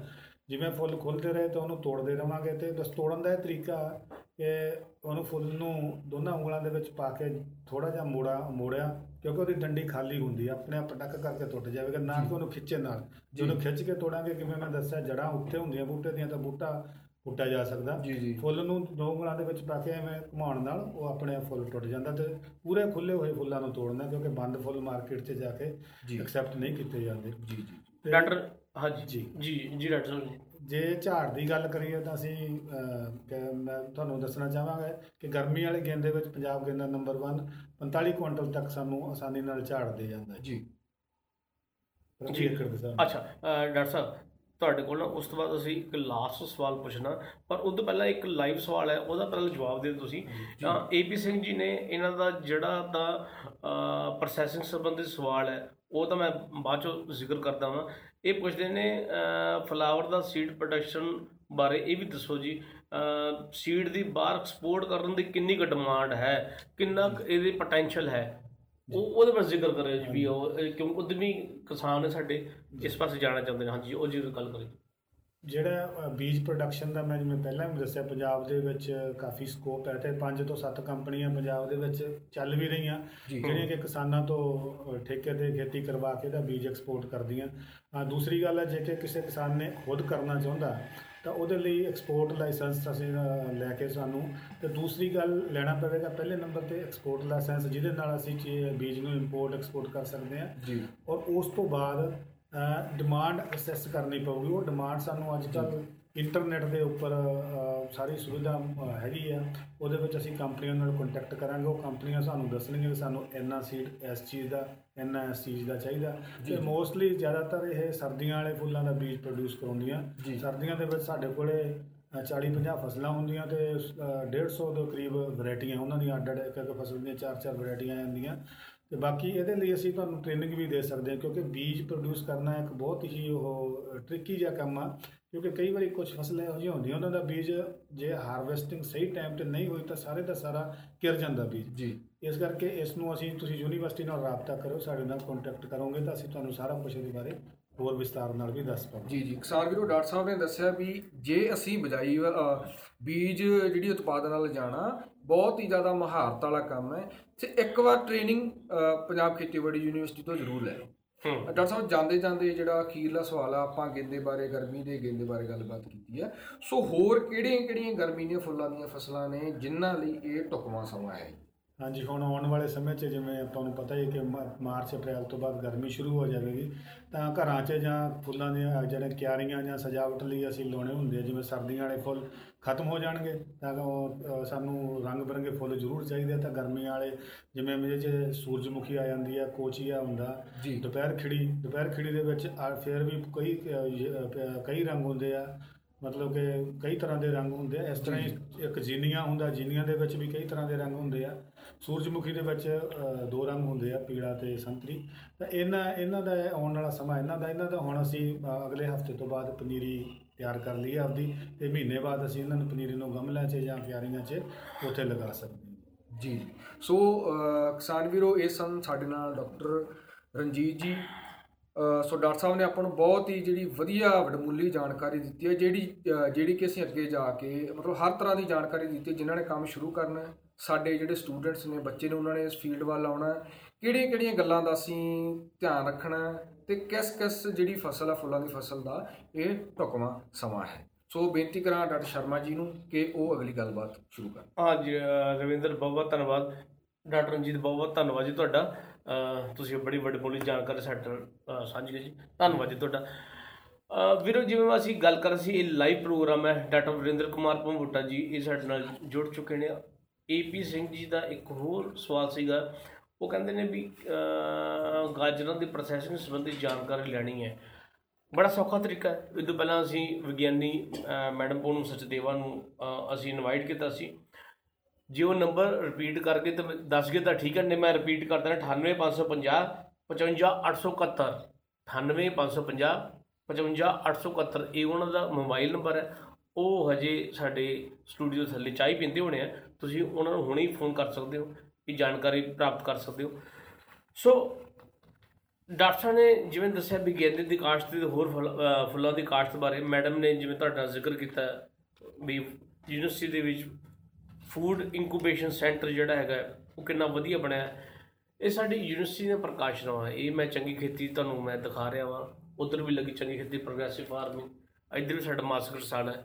ਇਹਦੇ ਵਿੱਚ ਦੂਜੇ ਨੰਬਰ ਤੇ ਆਰਟੀਕਲ ਹੀ ਹੈ। ਇਹਦੇ ਤੇ ਅਸੀਂ ਲੇਖ ਲਿਖਿਆ ਸਾਰੀ ਅਸੀਂ ਜਾਣਕਾਰੀ ਇਹਦੇ ਤੋਂ ਪ੍ਰਾਪਤ ਕਰ ਸਕਦੇ ਹਾਂ। ਇਦਾਂ ਹੀ ਅਸੀਂ ਹਾੜੀ ਸੌਣੀ ਵੱਖ-ਵੱਖ ਫਸਲਾਂ ਦੀ ਆਪਾਂ ਜੇ ਗੱਲ ਕਰੀਏ, ਫਲਾਂ ਦੀ ਅਲੱਗ ਹੈ, ਸਬਜ਼ੀਆਂ ਦੀ ਅਲੱਗ ਹੈ। ਵੱਖ-ਵੱਖ ਕਿਤਾਬ 'ਚ ਨੇ। ਅਸੀਂ 150 60 ਤੋਂ ਵੱਧ ਕਿਤਾਬ 'ਚ ਅਸੀਂ ਉਹ ਸਾਰੇ ਪ੍ਰਕਾਸ਼ਿਤ ਕਰਦੇ ਹਾਂ।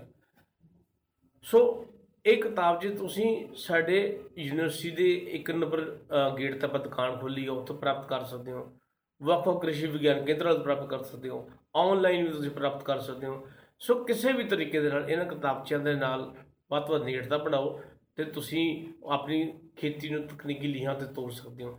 ਜੇ ਤੁਸੀਂ ਆਪਣੇ ਪਿੰਡ ਕਸਬੇ ਦੇ ਵਿੱਚ ਆਪਾਂ ਜੇ ਸਟਾਲ ਲਗਾਉਣੀ ਚਾਹੁੰਦੇ ਹੋ ਤਾਂ ਤੁਹਾਨੂੰ ਅਸੀਂ ਪਿਛਲੀ ਵਾਰੀ ਅ, ਮਿਲਾਇਆ ਵੀ ਸੀਗਾ ਮਿਸਟਰ ਦੀਪਕ ਭਾਟੀਆ ਜੀ ਦੇ ਨਾਲ 98884 37011 ਇਸ ਨੰਬਰ ਦੇ ਨਾਲ ਤੁਸੀਂ ਸੰਪਰਕ ਕਰੋ ਤੇ ਉਸ ਸੰਪ- ਅ, ਨੰਬਰ ਤੇ ਸੰਪਰਕ ਕਰਕੇ ਤੁਸੀਂ ਜੇ ਉਹਨਾਂ ਨੂੰ ਅਰਜ਼ੋਈ ਦਿੰਦੇ ਹੋ ਰਿਕੁਐਸਟ ਕਰਦੇ ਹੋ ਵੀ ਸਾਡੇ ਇੱਥੇ ਵੀ ਇਹ ਸਟਾਲ ਲਗਾਇਆ ਜਾਵੇ ਤਾਂ ਉਹ ਬਕਾਇਦਾ ਇੱਕ ਟੀਮ ਤਾਇਨਾਤ ਕੀਤੀ ਗਈ ਹੈ। ਸੰਚਾਰ ਕੇਂਦਰ ਵੱਲੋਂ ਡਾਕਟਰ ਤਜਿੰਦਰ ਸਿੰਘ ਰਿਆੜ ਨੇ ਉਹਨਾਂ ਨੂੰ ਹਦਾਇਤਾਂ ਜਾਰੀ ਕੀਤੀਆਂ ਹੋਈਆਂ।